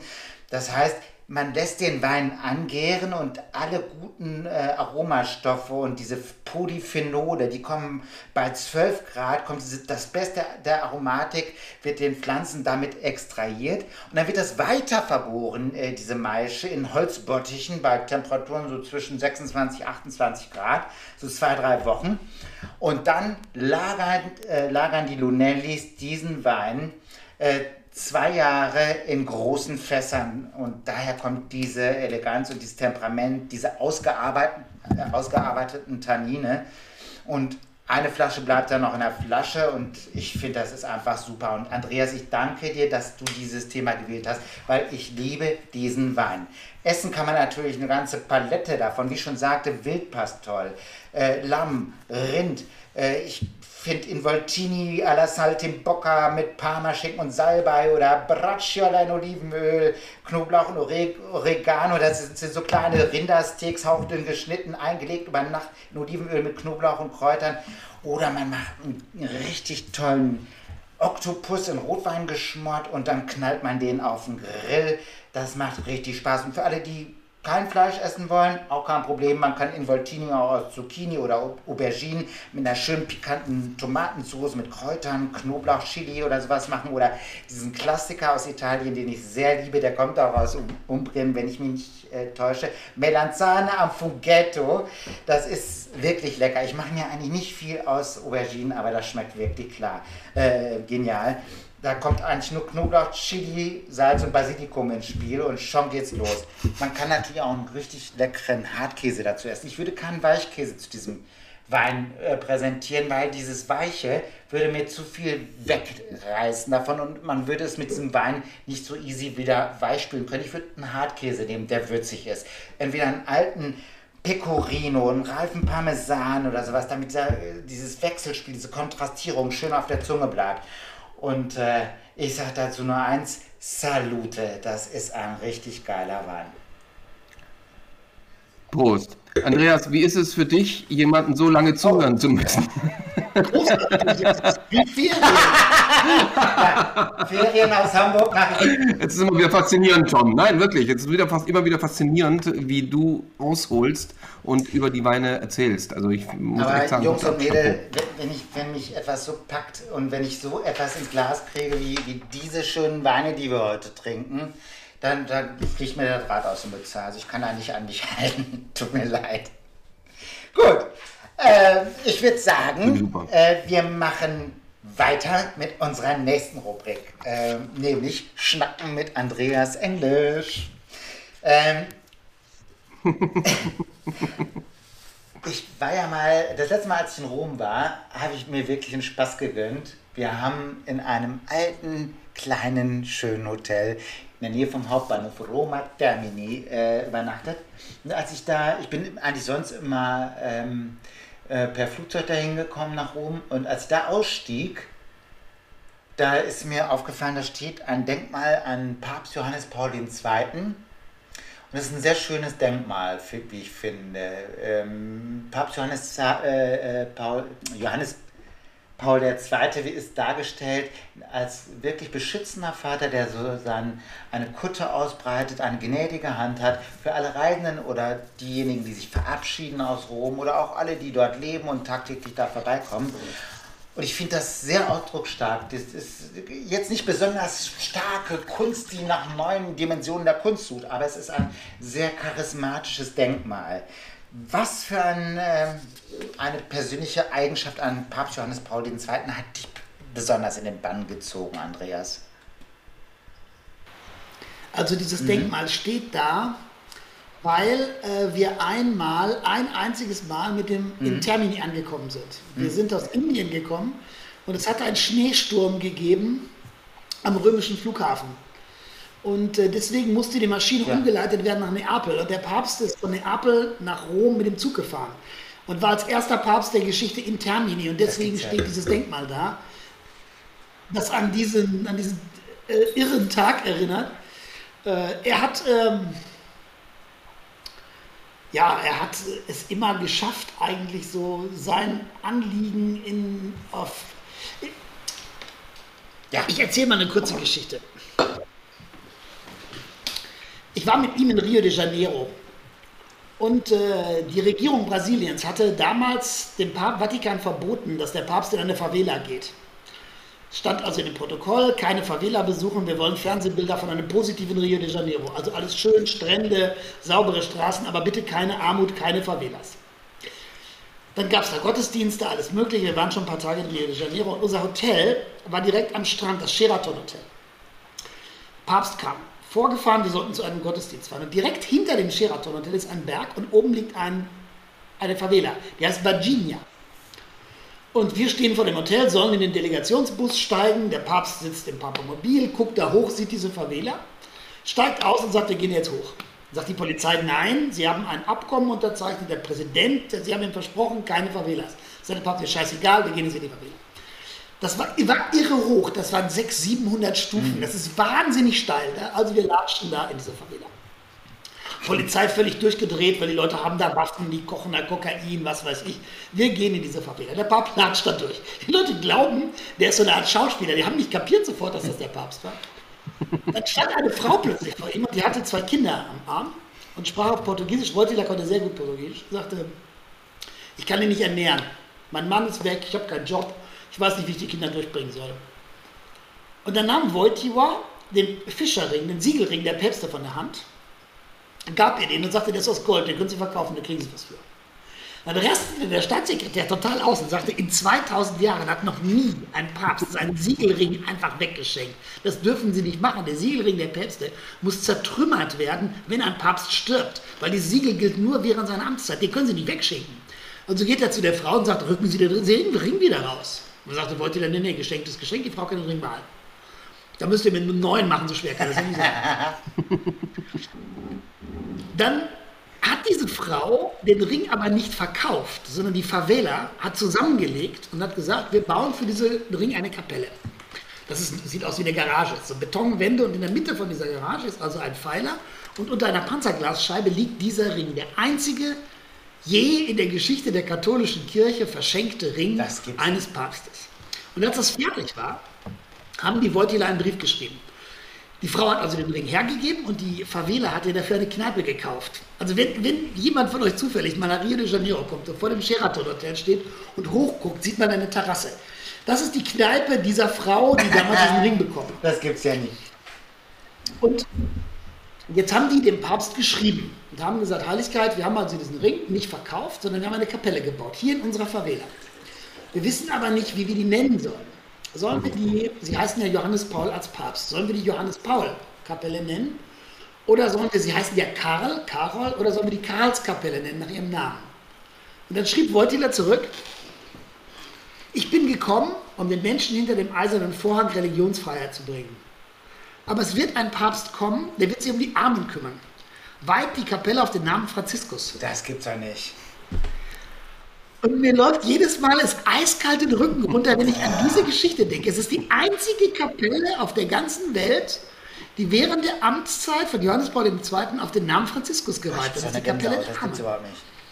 Es ist, es ist eine unglaubliche Geschichte, oder? Ich, jedes Mal, wenn ich da war, habe ich gedacht, Gott gibt es wirklich. Aber wie gesagt, wenn ihr mal nach Rio de Janeiro kommt, Virginia äh, Favela, da oben ist die Kapelle, die heißt jetzt mhm. wirklich Franziskus. Und der Brief, in dem Wojtyla schreibt, weiht diese Kapelle auf den Namen Franziskus. Ja. Das ist der an der Wand, ich mein, unter so einer Glasscheibe. Ich mein, äh, äh, jetzt haben wir uns ja wirklich sehr extreme Geschichten unterhalten, die auch sehr viel Wundersames haben. Also wir haben einen Kontakt nach oben, wir haben auch einen Kontakt nach unten gehabt mit dem Exorzismus-Thema.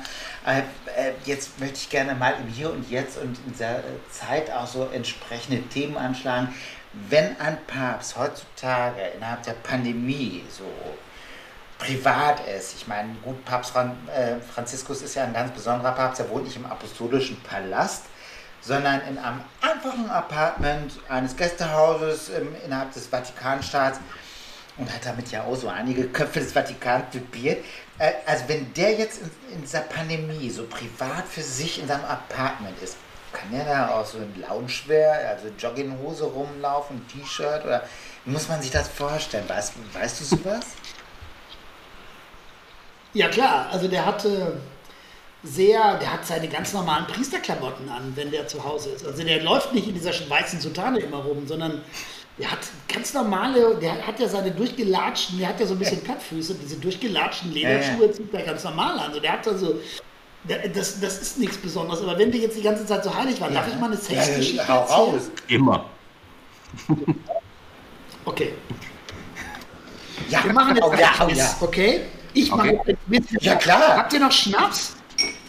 Ja, ich habe hab Mexikaner, noch. Du auch, glaube ich. Ne? Äh, nee, manchmal Mexikaner ist alle. Ich habe Dirty Harry noch im Bergwunder. okay. Also. Papst Alexander ja. VI. Borgia hat eine Lebensgefährtin. Mit der lebt Ja. er zusammen und hat mit der vier Kinder. Dann kommt er auf eine Hochzeit, da heiratet eine Dame, die hieß Giulia Ja. Farnese, ihren Mann, Carlo Orsini. Und nach der Hochzeit geht der Papst zu ihrer Schwiegermutter und sagt, pass mal auf, diese Giulia ist wunderschön. Ihr Sohn hat die gerade geheiratet. Mein Deal ist folgender. Ich mache ihren Sohn zum Minister im Vatikan. Dafür kriege ich Giulia. Sagt die Schwiegermutter, kein Problem, machen wir. Der Sohn wird Minister, Giulia Farnese kommt in das Bett von Papst Alexander VI. Sie macht Riesenkarriere, weil ihr Bruder Paolo Farnese wird der nächste Papst. Und als der Papst wird, gratuliert sie ihm und schreibt ihm einen Brief und sagt, mein lieber Freund, mein lieber Bruder, ohne meine Leistungen in, meinem, in dem Bett des Papstes wärst du niemals Papst geworden. Und dann sagt, deswegen schicke ich dir mein Bett. Sie schenkt ihm ihr Bett. Und dann sagt er, meine liebe Schwester, ich mache dich deswegen zur sexiest Frau aller Zeiten. Ich werde den teuersten Bildhauer, den es gibt, der hieß damals, das war Sangiovino, Ja. das war ein Konkurrent von Michelangelo Buonarroti. Ich werde dich, zu, deine, den, deinen Körper so sexy machen, dass es für alle Zeiten, man sagen wird, dass du die schönste Frau der ganzen Welt warst. Und sagt sie, okay. Und dann kommt dieser Sansovino und macht aus dieser Frau eine Skulptur. Diese Skulptur wird in Rom an einem ganz bestimmten Ort ausgestellt. Und die hat ein Problem, weil es stellt sich raus, dass regelmäßig junge Männer sich vor diese Skulptur stellen und Dinge tun, die man nicht tun sollte in Öffentlichkeit, sodass der Stadtpräfekt von Rom dazukommt und sagt, das kann doch nicht sein, dass diese ganzen jungen Kerle sich immer vor diese Statue stellen, die so dermaßen sexy, das können die aber machen, so im öffentlichen Raum und stellt das unter Strafe. Das heißt, wenn man sich vor der Skulptur dieser super sexy Frau selber den, die Hand anlegte, dann bekam man ein Jahr Haft. Darum, immerhin wurden in Rom 643 Männer, 643 Männer für ein Jahr in Haft gesperrt, weil sie vor dieser super sexy Skulptur Dinge taten, die man in der Öffentlichkeit nicht tun sollte. So, jetzt kommt die Frage. Diese Skulptur ist wo? A. Im Pantheon in Rom. B. In der Kirche von San Clemente in Rom. C. Im Petersdom.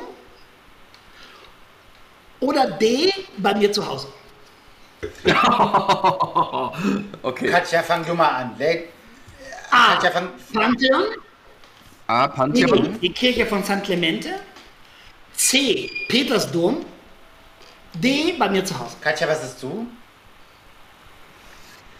Also B und C finde ich irgendwie schwierig, weil Petersdom und irgendwie Kathedrale, also das kann ich mir kaum vorstellen.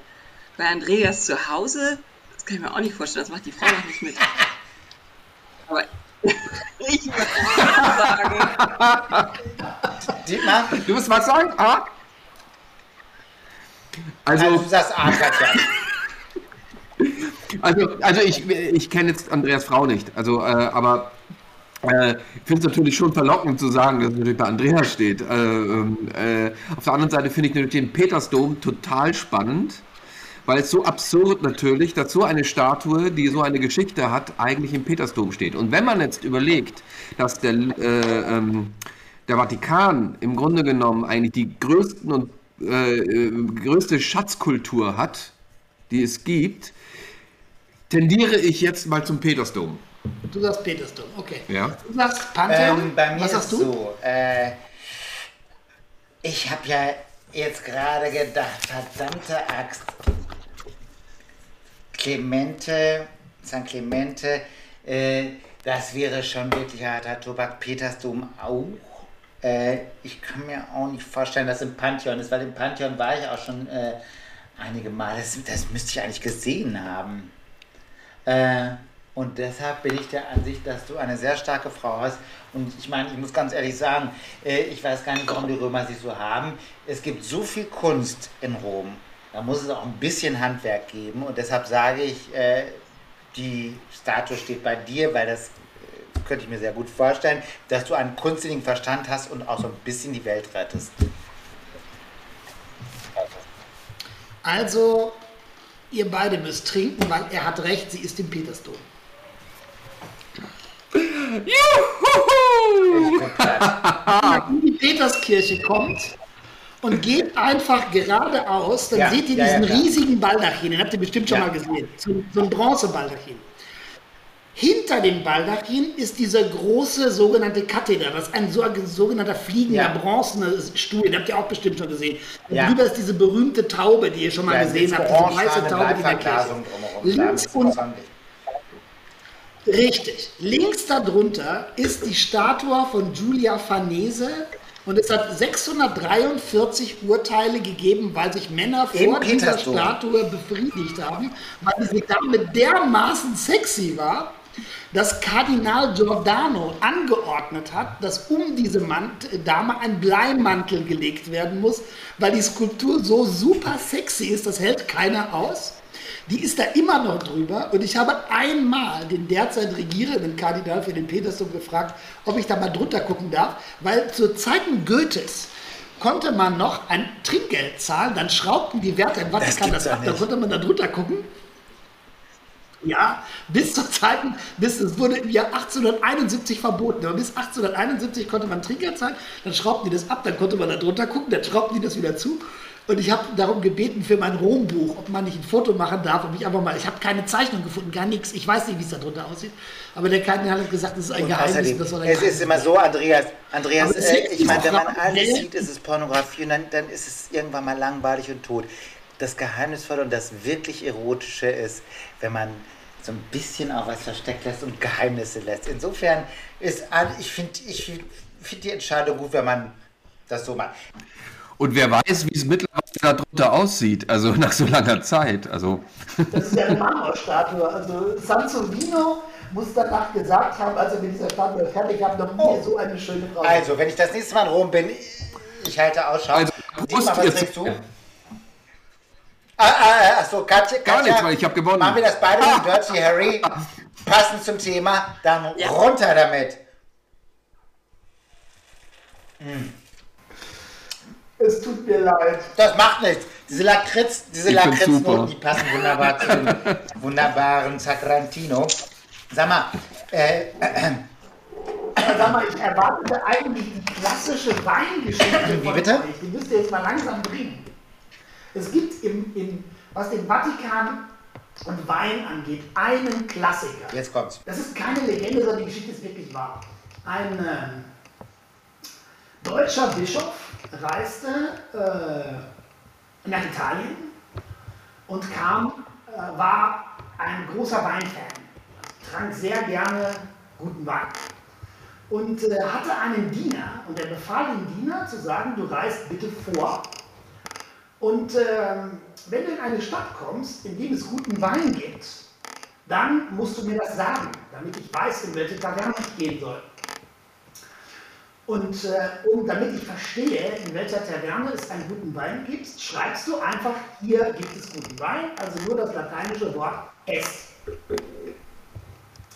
Also reiste dieser gute Bischof quer durch Italien, durch Trentin, durch die Toskana und immer wenn er an einen Ort kam, hatte sein Diener, der immer vor ihm reiste, schon auf eine Schiefertafel geschrieben, hier in diesem Lokal gibt es den besten Wein. Also stand da das lateinische Wort est, est.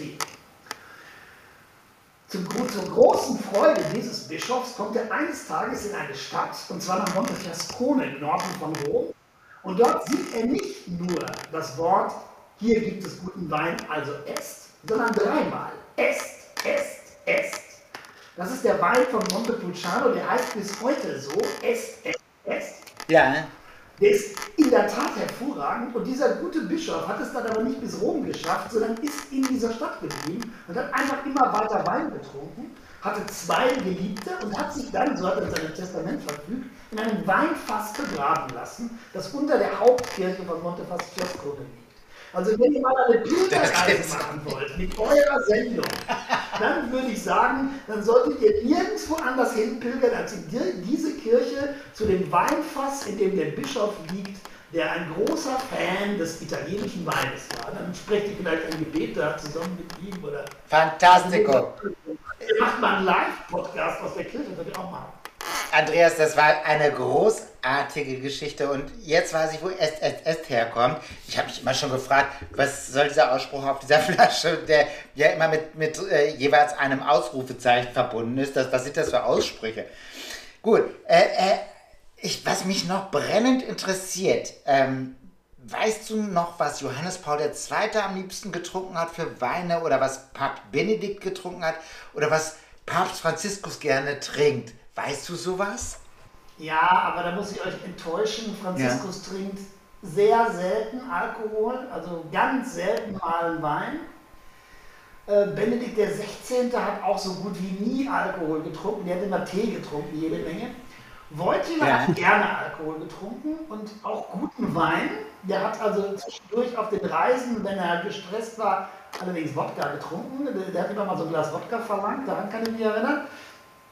Aber da gab es zum Abendessen auch immer guten Wein und es gibt einen, weil Wojtyla äh, ja, bodenständig sein wollte, es gibt in Rom einen Volkswein. Also wenn man so, man sagt in Rom, äh, ähm, wenn, wenn das deutsche Wort 0815, also irgendetwas ist standardmäßig, also das ist ein guter Wein, der heißt Olevano Romano, aber das ist so der tagtägliche Wein. Also wenn man sagen will, also wenn ich zum Beispiel sagen wollte, ich habe eine Frau kennengelernt und mein Freund würde dann sagen, sieht die super toll aus oder sieht die einfach aus wie die Granate? Und wenn ich dann sagen will, die sieht eigentlich ganz okay aus, dann würde ich sagen, Olevano Romano, die ist in Ordnung. Das bedeutet das. Das ist so ein Wein, den gibt es Ja. hier in jedem Haus, also das ist so das wie tagtägliche. sympathisch. Und Wojtyla Olevano Romano. Ich meine, was, immer- was einige Bischöfe und Priester zur Entspannung machen, das weiß man ja. Äh, ich meine, die einen sind sportlich. Hans-Gerd Schütt ist Sport- und Olympiapriester. Die anderen interessieren sich eher für schöner Wohnen. In einer Leidenschaft ist daraus mitunter auch sogar wie durch ein biblisches Wunder Museen werden, siehe Trebas von Els. Ähm, und der arbeitet seit 2015 als ehemaliger ähm, äh, Bischof von, von Limburg, arbeitet er nach diesem Skandal mit, der, äh, mit seiner Villa da in Limburg im Vatikan, im päpstlichen Rat für Neuevangelisierung, kümmert er sich dort um die Verkündung des Evangeliums in Ländern, in denen der Glaube einerseits stark verwurzelt ist, aber die Unterstützung für die Kirche so ein bisschen am Abrutschen ist. Ist das nicht schon Realsatire? Ich meine, er weiß natürlich, was, was man als Kirchenmann, das, was die Schäfchen dazu bringt, kein Verständnis mehr für den Hirten zu haben. Aber ähm, ist, das, ist das nicht Realsatire? Was meinst du, Andreas? Also ich, ich möchte dich erstmal korrigieren, das stimmt nicht, dass die Leute im Vatikan sich für Museen oder Kunst oder ähm, Wein interessieren. Sie interessieren sich für Sex und zwar fast ausschließlich. Aha. Das ist ganz simpel. Also wenn Sie jemandem äh, verbieten, ähm, ja, Wein zu trinken, denken die die ganze Zeit an Wein. Wenn Sie jemandem verbieten, ähm, keinen Kaffee mehr zu trinken, denkt er wahrscheinlich an Kaffee. Oder wenn ihr schon mal, ähm, die denken an Sex. Das ist äh, ganz normal. Also, Ja, wir das sind alle sexuelle Wesen irgendwo auch. Ne? Also das gehört mit, glaube ich, zu unserer Natur, dass wir so einen so einen Trieb haben einfach. Ne? Also es gehört einfach dazu. Ja, klar. Also das ist äh, und das war auch schon immer so und deswegen äh, ist es im Vatikan eigentlich auch so lustig, weil sie die ganze Zeit oder über viele Jahrhunderte immer so getan haben, als äh, sei das kein Thema und das ist aber ähm, ja, das ist so das Thema überhaupt. Also darum geht es. Äh, wenn Sie sich die Kirchengeschichte angucken, ist das total lustig. Es geht eigentlich selten um etwas anderes. Das ist äh, äh, Aber das ist wirklich verrückt, Andreas. Aber genau, die, die, die, sozusagen das Rätsel, was du uns aufgegeben hast, handelt ja auch mehr oder weniger von Sex. Ja? Ähm, und äh, wenn man die Geschichte natürlich verfolgt, weiß man irgendwie, die Päpste waren da jetzt nicht gerade sonderlich zimperlich, Nein, was das genau. angeht. Also wir sind in Rom total stolz darauf, weil äh, wir haben eine der Erfindungen, die wir in Rom gemacht haben, im späten 15. Jahrhundert war die Kurtisane. Das gab es nur in Rom. Also das hat einen ganz einfachen Grund. Also es gab sehr viele Kirchenfürsten und bei diesen Festen waren nie Frauen. Und irgendwann fanden die das Ja. super langweilig, weil die gedacht haben, also wir machen jetzt hier eine super Fete, tolle Location, Essen ist klasse, Wein ist toll, aber keine einzige Frau. Ich meine, wenn wir hier, äh, Kerle jetzt hier abends sitzen würden ohne Katja, wäre das auch langweilig, oder? Also deswegen, ähm, Aber es ist ja auch so, wie du das schon beschrieben hast, Absolut. die äh, Farnese, die Borgia. Wie, wie, Das ist einfach langweilig. Immer Ja. Kerle, da hast du einfach keinen Bock mehr irgendwann und denkst, also, Ja, aber ganz ehrlich, ganz ehrlich, Andreas, wie, wie lange wird es jetzt noch brauchen? Ich meine, ist Franziskus jetzt der Anstoß dafür, dass man irgendwann mal sagen kann, es gibt auch weibliche Kardinäle, bis hin vielleicht wird- irgendwann doch eines weiblichen Papstes? Nee, oder? Also ein Frauenpapst glaube ich schon, dass es das in absehbarer Zeit geben wird, weil du kannst einfach, die werden auch gemerkt haben, Frauen retten die Kirche, weil die Menschen, die sich in Kirchen engagieren, sind fast immer Frauen, die sind, tragen das ganze Konstrukt. Äh, ohne die Frauen sind sie am Arsch. Hm. Und das behandeln sie auch. gleichzeitig Also so, so, so miserabel. Also es ist. Behandeln sie miserabel und ich glaube, dass ganz viele mittlerweile begriffen haben, dass das echt keine Zukunft hat, zumal denen die Fälle echt wegschwimmen. Die wissen, wie, wie sehr das alles runtergeht. Also ich habe ein, ein tolles Erlebnis mit Franziskus gehabt. Da ging es darum, also er will durchsetzen, dass Frauen als Diakon in der katholischen Kirche arbeiten dürfen, dann dürfen sie zum Beispiel taufen. Also man könnte, Frauen dürfen dann Kinder taufen in katholischen Kirchen. Und äh, da gab es also eine Diskussion und da waren, glaube ich, so 50, 60 Teilnehmer. Und äh, dann ging es darum, sollen Frauen äh, das Recht bekommen, Diakone zu werden oder nicht. Und äh, dann wurde abgestimmt und von den 60 Stimmen waren 60 Nein-Stimmen. 60 Stimmen sagten Nein, keine Frau. Dann sagte Franziskus, ich habe eine Frage. Was ist die Kernbotschaft der katholischen Kirche? Er sagte, die Kernbotschaft der katholischen Kirche ist, ich bin auferstanden. Deswegen feiern wir Ostern. Aber diese Botschaft, ich bin auferstanden, hat Jesus Christus einer Frau anvertraut, Maria von Magdala. Und hat ihr gesagt, sagt den anderen Bescheid. Petrus, sag ihnen Bescheid. Die wissen das nämlich noch gar nicht. Aber wenn die wichtigste Botschaft der katholischen Kirche einer Frau anvertraut wurde, dann wollte ganz offensichtlich Gott, dass Frauen eine entscheidende Rolle in dieser Kirche spielen. Und dann sagte der Papst, ob er auch Männer wollte, das weiß ich nicht. Ja, aber äh, ich meine, ich, ich habe das nie verstanden. Ich war ja auf dem bischöflichen Gymnasium ähm, in Aalen in Westfalen auf dem St. Michael-Gymnasium und Ah, die okay. coolste Frau des Planeten war eigentlich meine Direktorin, eine Nonne, eine katholische Nonne, die sich eingesetzt hat, eben wirklich für Leute aus schwachen Verhältnissen, aus Muslime durften mit an die Schule. Die hat sich angelegt mit dem Erzbistum Münster, äh, um, um solche Leute reinzukriegen, äh, weil sie gesagt hat, ich praktiziere meinen Glauben. Und das äh, hat sie mit einer Menschlichkeit getan und auch mit einer gewissen Schrulligkeit. Die hatte sowas wie eine schrullige Landadlige mitunter auch, aber äh, die war einfach cool. Das war einfach eine super tolle Frau. Und da kann ich nur bestätigen, was du sagst. Frauen halten diesen Laden am Laufen, absurderweise, obwohl sie so schlecht behandelt werden.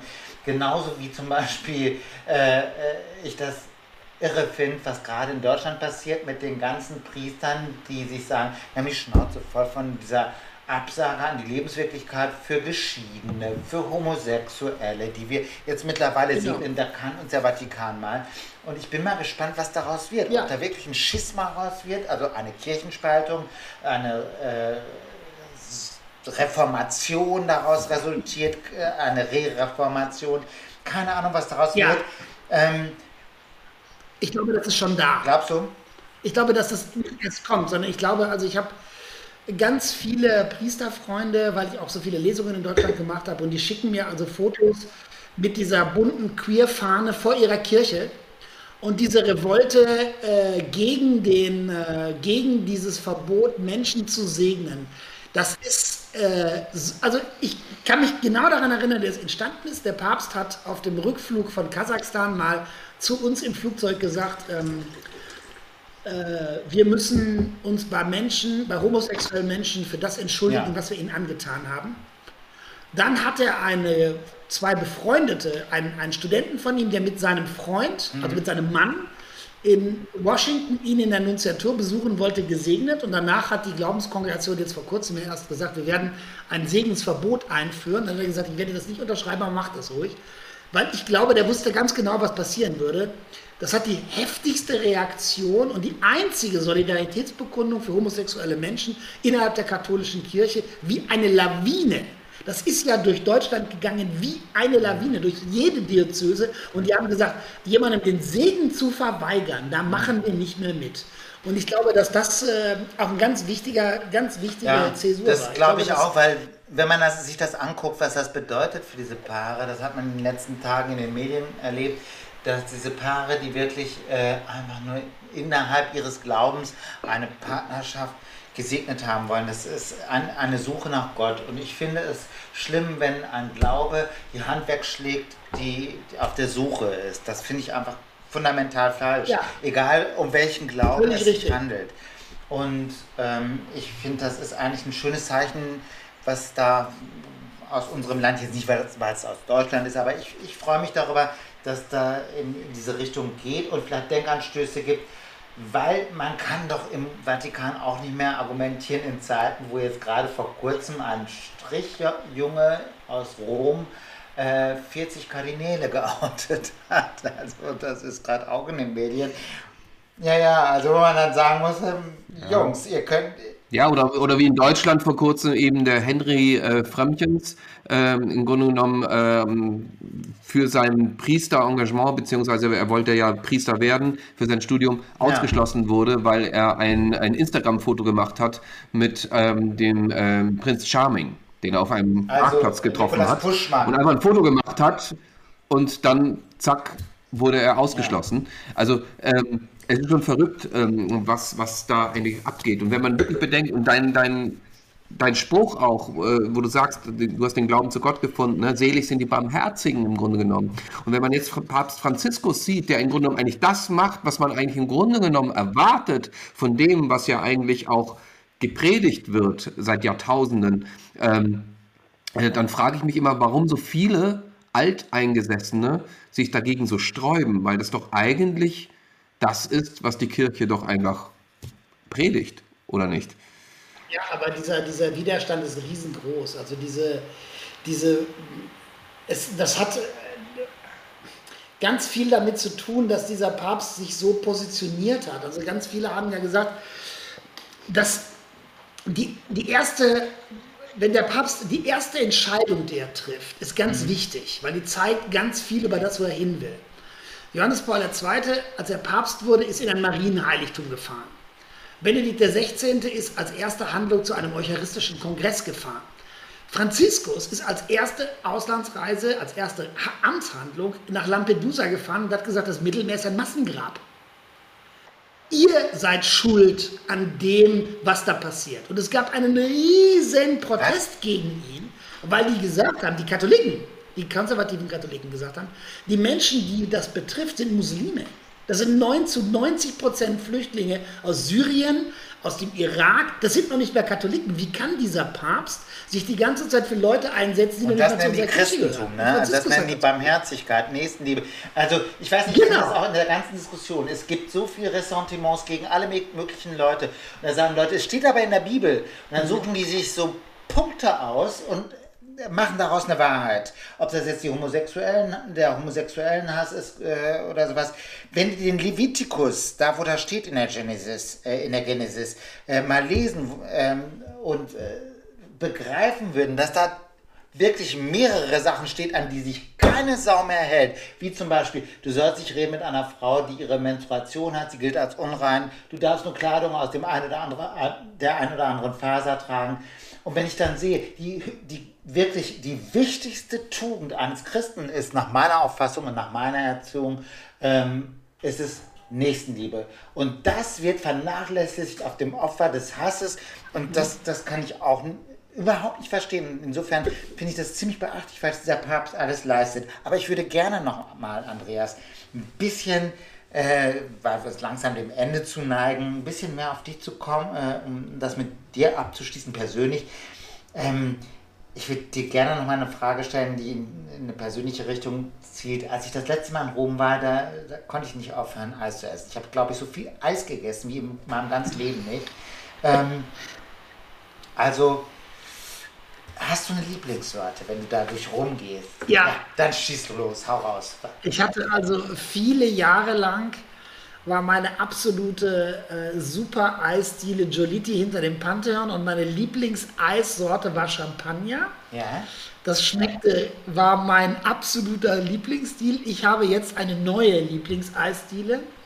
Es gibt eine in der Via, das ist ganz in der Nähe der Engelsburg. Via de Coronari heißt die Straße. Das ist, wenn man über die Brücke der Engelsburg geht und nach links geht, ist es gleich Ja. da.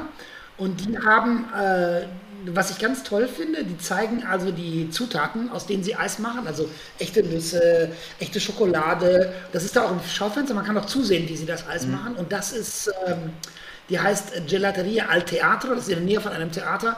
Und dort gibt es, äh, wie gesagt, diese ganzen natürlichen äh, Zutaten und dort kann man die Nüsse sehen, die Walnüsse, man kann sehen die Milch, die sie benutzen, die Zitronen. Es gibt also ganz viel Eis, das gar nicht mit Milch gemacht ist. Und da ist meine neue Lieblingseissorte wirklich Nuss. Und das ist eine super Eisdiele. Die ist großartig. Mega. mia. Mega. Andreas, Andreas, äh, du bist ja im Grunde genommen auch Fremdenführer. Ja. Du machst ja wirklich, du bietest ja an, jetzt mittlerweile auch mit deinem Sohn zusammen, man kann zu dir kommen und sich Rom zeigen lassen. Und äh, ich weiß es ja noch ein bisschen von meinem Vater, der mir kurz erzählt hatte, äh, so als er mal äh, mit meiner Mutter da war, dass ihr da rumgereist seid. Und ich weiß immer noch das Leuchten in den Augen bei meinen Eltern, dass du sie da rumgeführt hast und so viel erzählt hast. Das muss also wirklich ein Erlebnis sein. Wenn du jetzt mit deiner Frau durch Rom gehst, ähm, was unternehmt ihr, wo du sagst, das ist halt immer etwas ganz Besonderes? Also das ist jetzt ein bisschen nostalgisch, was ich sage. Wir haben relativ lange am Kolosseum gewohnt. Und äh, wenn wir mal einen Abend Zeit haben, weil wir einfach Zeit haben, dann fahren wir in die coolste Pizzeria der Welt. Die heißt Luzi, bei meinem Freund Luciano.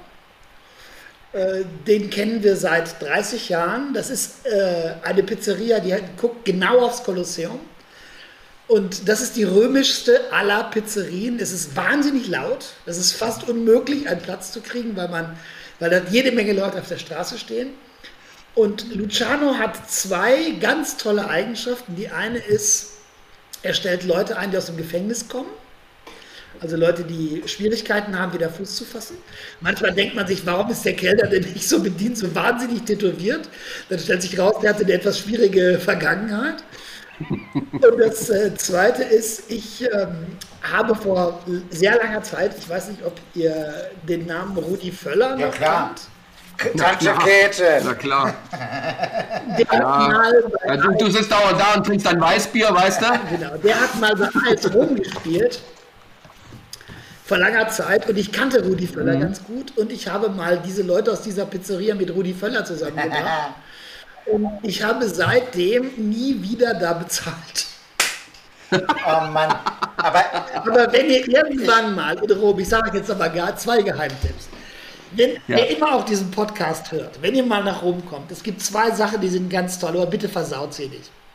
Die Pizzeria Luzzi in der Nähe vom Kolosseum, Via San Giovanni in Laterano, Ecke Via dei Normanni, könnt ihr jetzt bei Google Maps eingeben, dann findet ihr das. Und wenn ihr die Via dei Normanni hochgeht, auf einen Hügel, seht ihr eine kleine Bar. Die gehört einer Frau, die heißt Annunziata. Diese Bar ist deswegen so toll, man hat den schönsten Blick der Welt, weil man schaut von dieser Bar oben auf dem Hügel genau aufs Kolosseum runter. Man kann da abends ein Aperitivo schlürfen bei dieser wahnsinnig netten alten Dame. Da habe ich übrigens meine Verlobung gefeiert und deswegen bin ich dieser alten Dame und der Bar zutiefst verbunden. Und ich kann immer nur sagen, wenn ihr zwei Sachen in Rom machen müsst, Pizza essen bei Luzi, grüßt Luciano von mir, sagt Andreas Il Tedesco, dann weiß er, wer das ist. Und danach geht ihr ein Eis essen oder vorher geht ihr ein Aperitivo trinken oben bei Annunziata. Ich glaube, die ist mittlerweile 76 geworden, hat aber arbeitet, hat ihre, ihre kleine Bar immer noch. Und die ist eine römische Institution. Das ist eine sehr nette alte Dame, die die schönste Bar der Welt hat. sowas ist doch klasse. Sowas ist Wow. doch wirklich klasse. Wow. Mamma mia, was haben wir einen, einen schönen äh, Abend mit dir verbracht. Äh, ich habe noch eine abschließende Frage, bevor es ernst wird. Okay. Und zwar, ähm, ich weiß nicht, an, Andreas, Rom ist ja sicherlich auch eine Stadt, die recht anstrengend sein kann. Du hast auch ein sehr turbulentes Leben geführt. Wo möchtest du mal deinen Ruhestand verbringen? In Rom, Bist du sicher? ganz sicher. Ganz sicher. Also Ja. bis ins hohe Alter. Also die Stadt geht dir nicht irgendwann mal auf den Sack. Du wirst irgendwann mal nicht mal sagen, mein Gott, dieser Lärm, diese Leute, ich krieg die Krise. Nein. Ich habe meine Wohnung hat äh, mittlerweile ist die altersgerecht. Also wenn ich runterfahre, gehe ich sozusagen direkt in den Supermarkt. Also das schaffe ich auch mit Rollator noch. Aber Ja. von meiner Terrasse kann ich die Innenstadt sehen und ich kann also das Kolosseum sehen und ich kann das Kapitol sehen. Und meine Terrasse ist wunderschön. Und wenn ihr mal nach Rom kommt, lade ich euch ein. Da können wir alle mal guten Sagrantino trinken. Andreas, das machen wir. Und wenn Oh. du mal, also ich meine, das Beste, was man äh, haben kann, ist so ein schönes äh, Ambiente wie bei dir. Wir haben ja so ein bisschen über die Videoschalte was mitbekommen. Ich, bin- ich bin echt so sprachlos. Oh, ich beneide dich so. Und somit gehen wir wirklich aus, versuche ich meine, meinen Neid so ein bisschen abzuschütteln und wir gehen über in unsere letzte Rubrik, den Zungenbrecher. Okay. Also du weißt, was ein Zungenbrecher Das ist? ist, äh, du, hast, du, hast, du hast bei dir auf, der- auf der äh, Seite jetzt, äh, steht bei dir rechts oben plaudern oder auf Italienisch wahrscheinlich irgendwas mit Digit. Ähm, Palare. Much better than what you see, okay? Palare oder Englisch, ja, ähm, müsste da auch was stehen. So, ähm, da kommt jetzt für dich ein kleiner Okay. Zungenbrecher hinein Siehst du es? und du darfst loslegen. Siehst du es? Und das soll ich jetzt vorlesen? Ja. Ganz genau. Gas Moto Guzzi, das war Palermo, Gas Moto Guzzi auf nach Salerno, 140, das war Cosenza, 150, das war Potenza, Gas Moto Guzzi durch die Abruzzen, Tivoli, Roma, Ostia verputzen, 160, das war Pescara, 170, was schon Carrara, Gas Moto Guzzi, Vollgas auf Nizza und auf der Piazza Chianti und Pizza, okay. Bravo, bravo. Das war. Immaculata. Und äh, jetzt zeige ich dir mal, was das bedeutet, wenn man Dietmar solchen Dingen aussetzt. Diet, Ah, okay. Dietmar? Ich mach, hab's ja einfach gemacht. Also ja, klar, ne? Sopra la pancia, la capra campa, sotto la banca, la capra crepa. Genau, was so viel heißt wie auf der Bank äh, lebt die Ziege, unter der Bank krepiert die Ziege. Dankeschön. Ja, sehr schön. Bitteschön. Aber ich hab's doch, hab ich's, hab ich's fehlerfrei gelesen? Du Ich hast, weiß gar du nicht. hast eigentlich ganz gut gelesen, finde ich, oder? Andreas, wie war's? Das war großartig. Allein phonetisch? Nein, das war phonetisch. Super. Das wollte ich hören. So, Tom, Ich habe dann mal an dich. ich hab Angst. Das schaffst du. Warte mal. Verdammte Axt. Äh, an seinem Rücken zuckelt sein Rucksack auf und ab. Um seine Knöchel hechelt sein Dack, Deck, was? Sein Dackel mit im Trab. So wackeln sie zum Picknick zum Müggelsee hinaus. Da wickelt er den Bückel auf Pumpernickel aus, sein Dackel jagt Karnickel, er regelt sich im Gras und hakelt die Mix Pickles aus seinem Gurkenglas. Ach mein Gott, er ist so ein Poet. Er ist so ein Okay. Ja, Poet. sicher, geh herst, oder? Du musst bisschen lesen, Ja, ja? ich bin stolz auf die. So, und jetzt ähm, habe ich noch einen für Katja.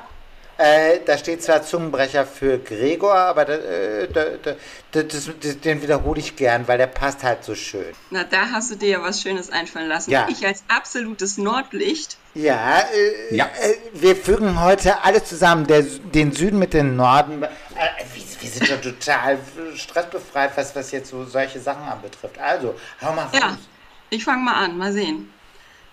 Dr. Papsch hetz Spätzlet Steck Spät Stohen i fei mei Spätzlet Steck geschwind i mei Squash packt Zungenbrecher für die Das brauchst du nicht mehr lesen. Also der Papst hat Spätzle Besteck bestellt.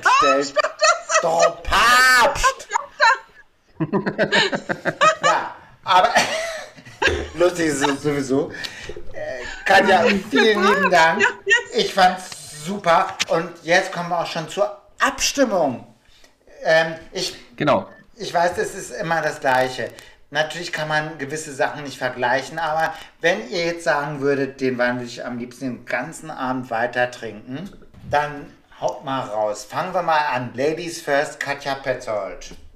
Welchen Wein würdest du weiter trinken heute Abend von den drei äh, wirklich köstlichen Sac Sacrantinos, die sehr dicht beieinander liegen, nicht nur von der Region? Allerdings, die sind wirklich sehr nah beisammen. Ich fand die alle sehr lecker, muss ich wirklich sagen. Und es fällt mir sehr, sehr schwer, weil die alle sehr ähnlich sind. Ja. Ähm, tja, also am liebsten würde ich natürlich jetzt den zweiten Wein von Andreas mit Andreas in Italien trinken. Das muss ich ja ganz ehrlich sagen. Komm vorbei. Okay, Nummer zwei. Ja, Tom. Ich würde gerne den letzten Platz machen. Okay, Andreas, was, wen, wen würdest du gerne? Also da ich Nummer zwei nicht sagen kann, weil das mein Wein, dann würde ich sagen Nummer drei. Nummer drei, okay. Okay, Nummer drei. Was hast du, Dietmar? Äh, relativ äh, einfach. Ich habe nämlich äh, währenddessen alle drei nochmal nacheinander probiert und tatsächlich ähm, muss ich sagen, dass Nummer zwei mir am meisten gefällt. Auch nur mit einer Nuance mehr, weil ähm, er noch ein wenig runder ist im, im Geschmack. Äh, Nummer zwei wäre dann deiner, Tom, und der dritte wäre meiner in meinem Ranking. Okay. Und jetzt komme ich dran. Ich bin tatsächlich auch ähm, bei Andreas Wein, obwohl, ähm, Dietmar, ich muss schon sagen, du hast dir wirklich eine Mühe gegeben und es war ein fantastischer Sagrantino. Und äh, die Nuancen sind doch echt so egal.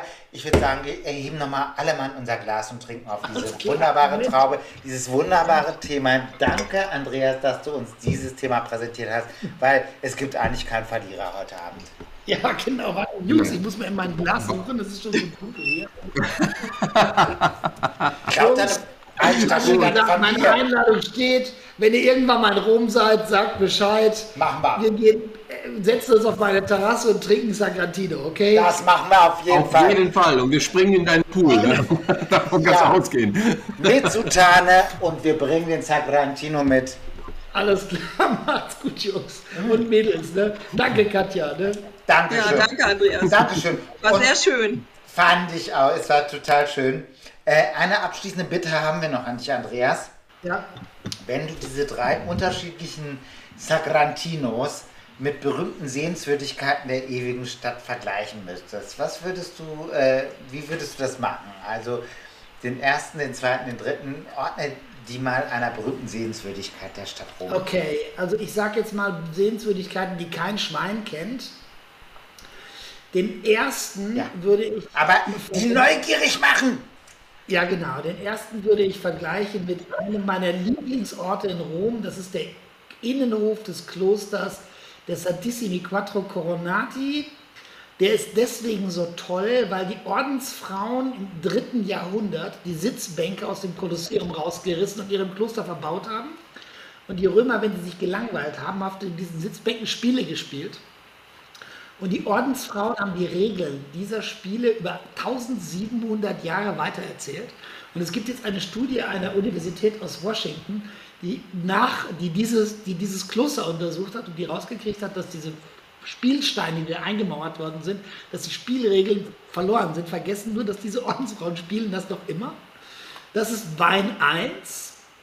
Ja. Wein, Wein 2, mein eigener, würde ich sagen, gönnt euch einmal einen romantischen Abend mit viel Knutschen auf dem Gianicolo.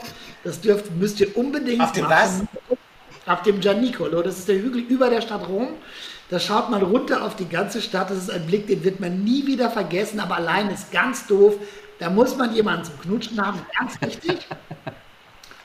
Und Punkt Wein Nummer drei würde ich sagen, also ich, äh, was ich immer unheimlich genossen habe, ist so dass den Puls der Stadt merkt man in einer Weinbar am Campo dei Fiori.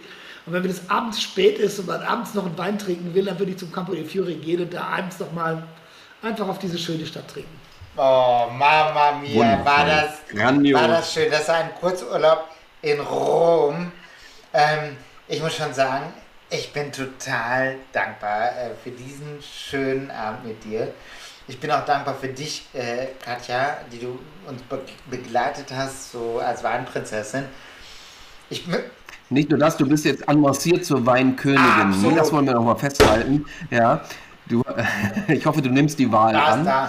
Der weiße Rauch steigt Ja. auf. Vielen Dank. habemos Den Abend auch ganz wunderbar mit euch. Ja, darauf dann, ne? Ja. Was wir natürlich, was wir natürlich überhaupt nicht ver vermissen wollen, wir trinken jetzt mal alle Mann auf ASK und dieses Team, das wir so sehr vermissen. Also, liebe Ja. Kollegen von ASK in Berlin, wir vermissen euch wirklich und wir trinken diesen köstlichen Tropfen jetzt mal in Gedanken auf euch. Wenn Sie, liebe Zuschauer oder Zuhörer, vielmehr Zuschauer, zu, gu gucken tun wir, aber äh, liebe Zuhörer, äh, wenn Sie ähm, Weinprinzessin werden wollen, Fragen haben, schreiben Sie uns an info.ask-berlin.de oder Dietmar? Oder folgt uns auf Instagram, abonniert uns und schreibt uns. Wir freuen uns. Ja, war bene. Und jetzt das letzte Wort hat wie immer unser Gast Andreas Inglese. Mein letztes Wort ist ganz einfach. Wir leben in Rom von Deutschen, die hierher kommen, weil sie diese Stadt mögen oder weil sie sie kennenlernen wollen. Ohne euch geht es nicht. Wir sind schon ziemlich, gehen wir schon ziemlich auf dem Zahnfleisch. Wir brauchen euch. Also bitte kommt zurück nach Rom, guckt euch diese Stadt an, trinkt hier Wein, setzt euch auf die Plätze und helft uns, weil ohne euch geht es hier nicht weiter. Uns hast du sicher. Absolut.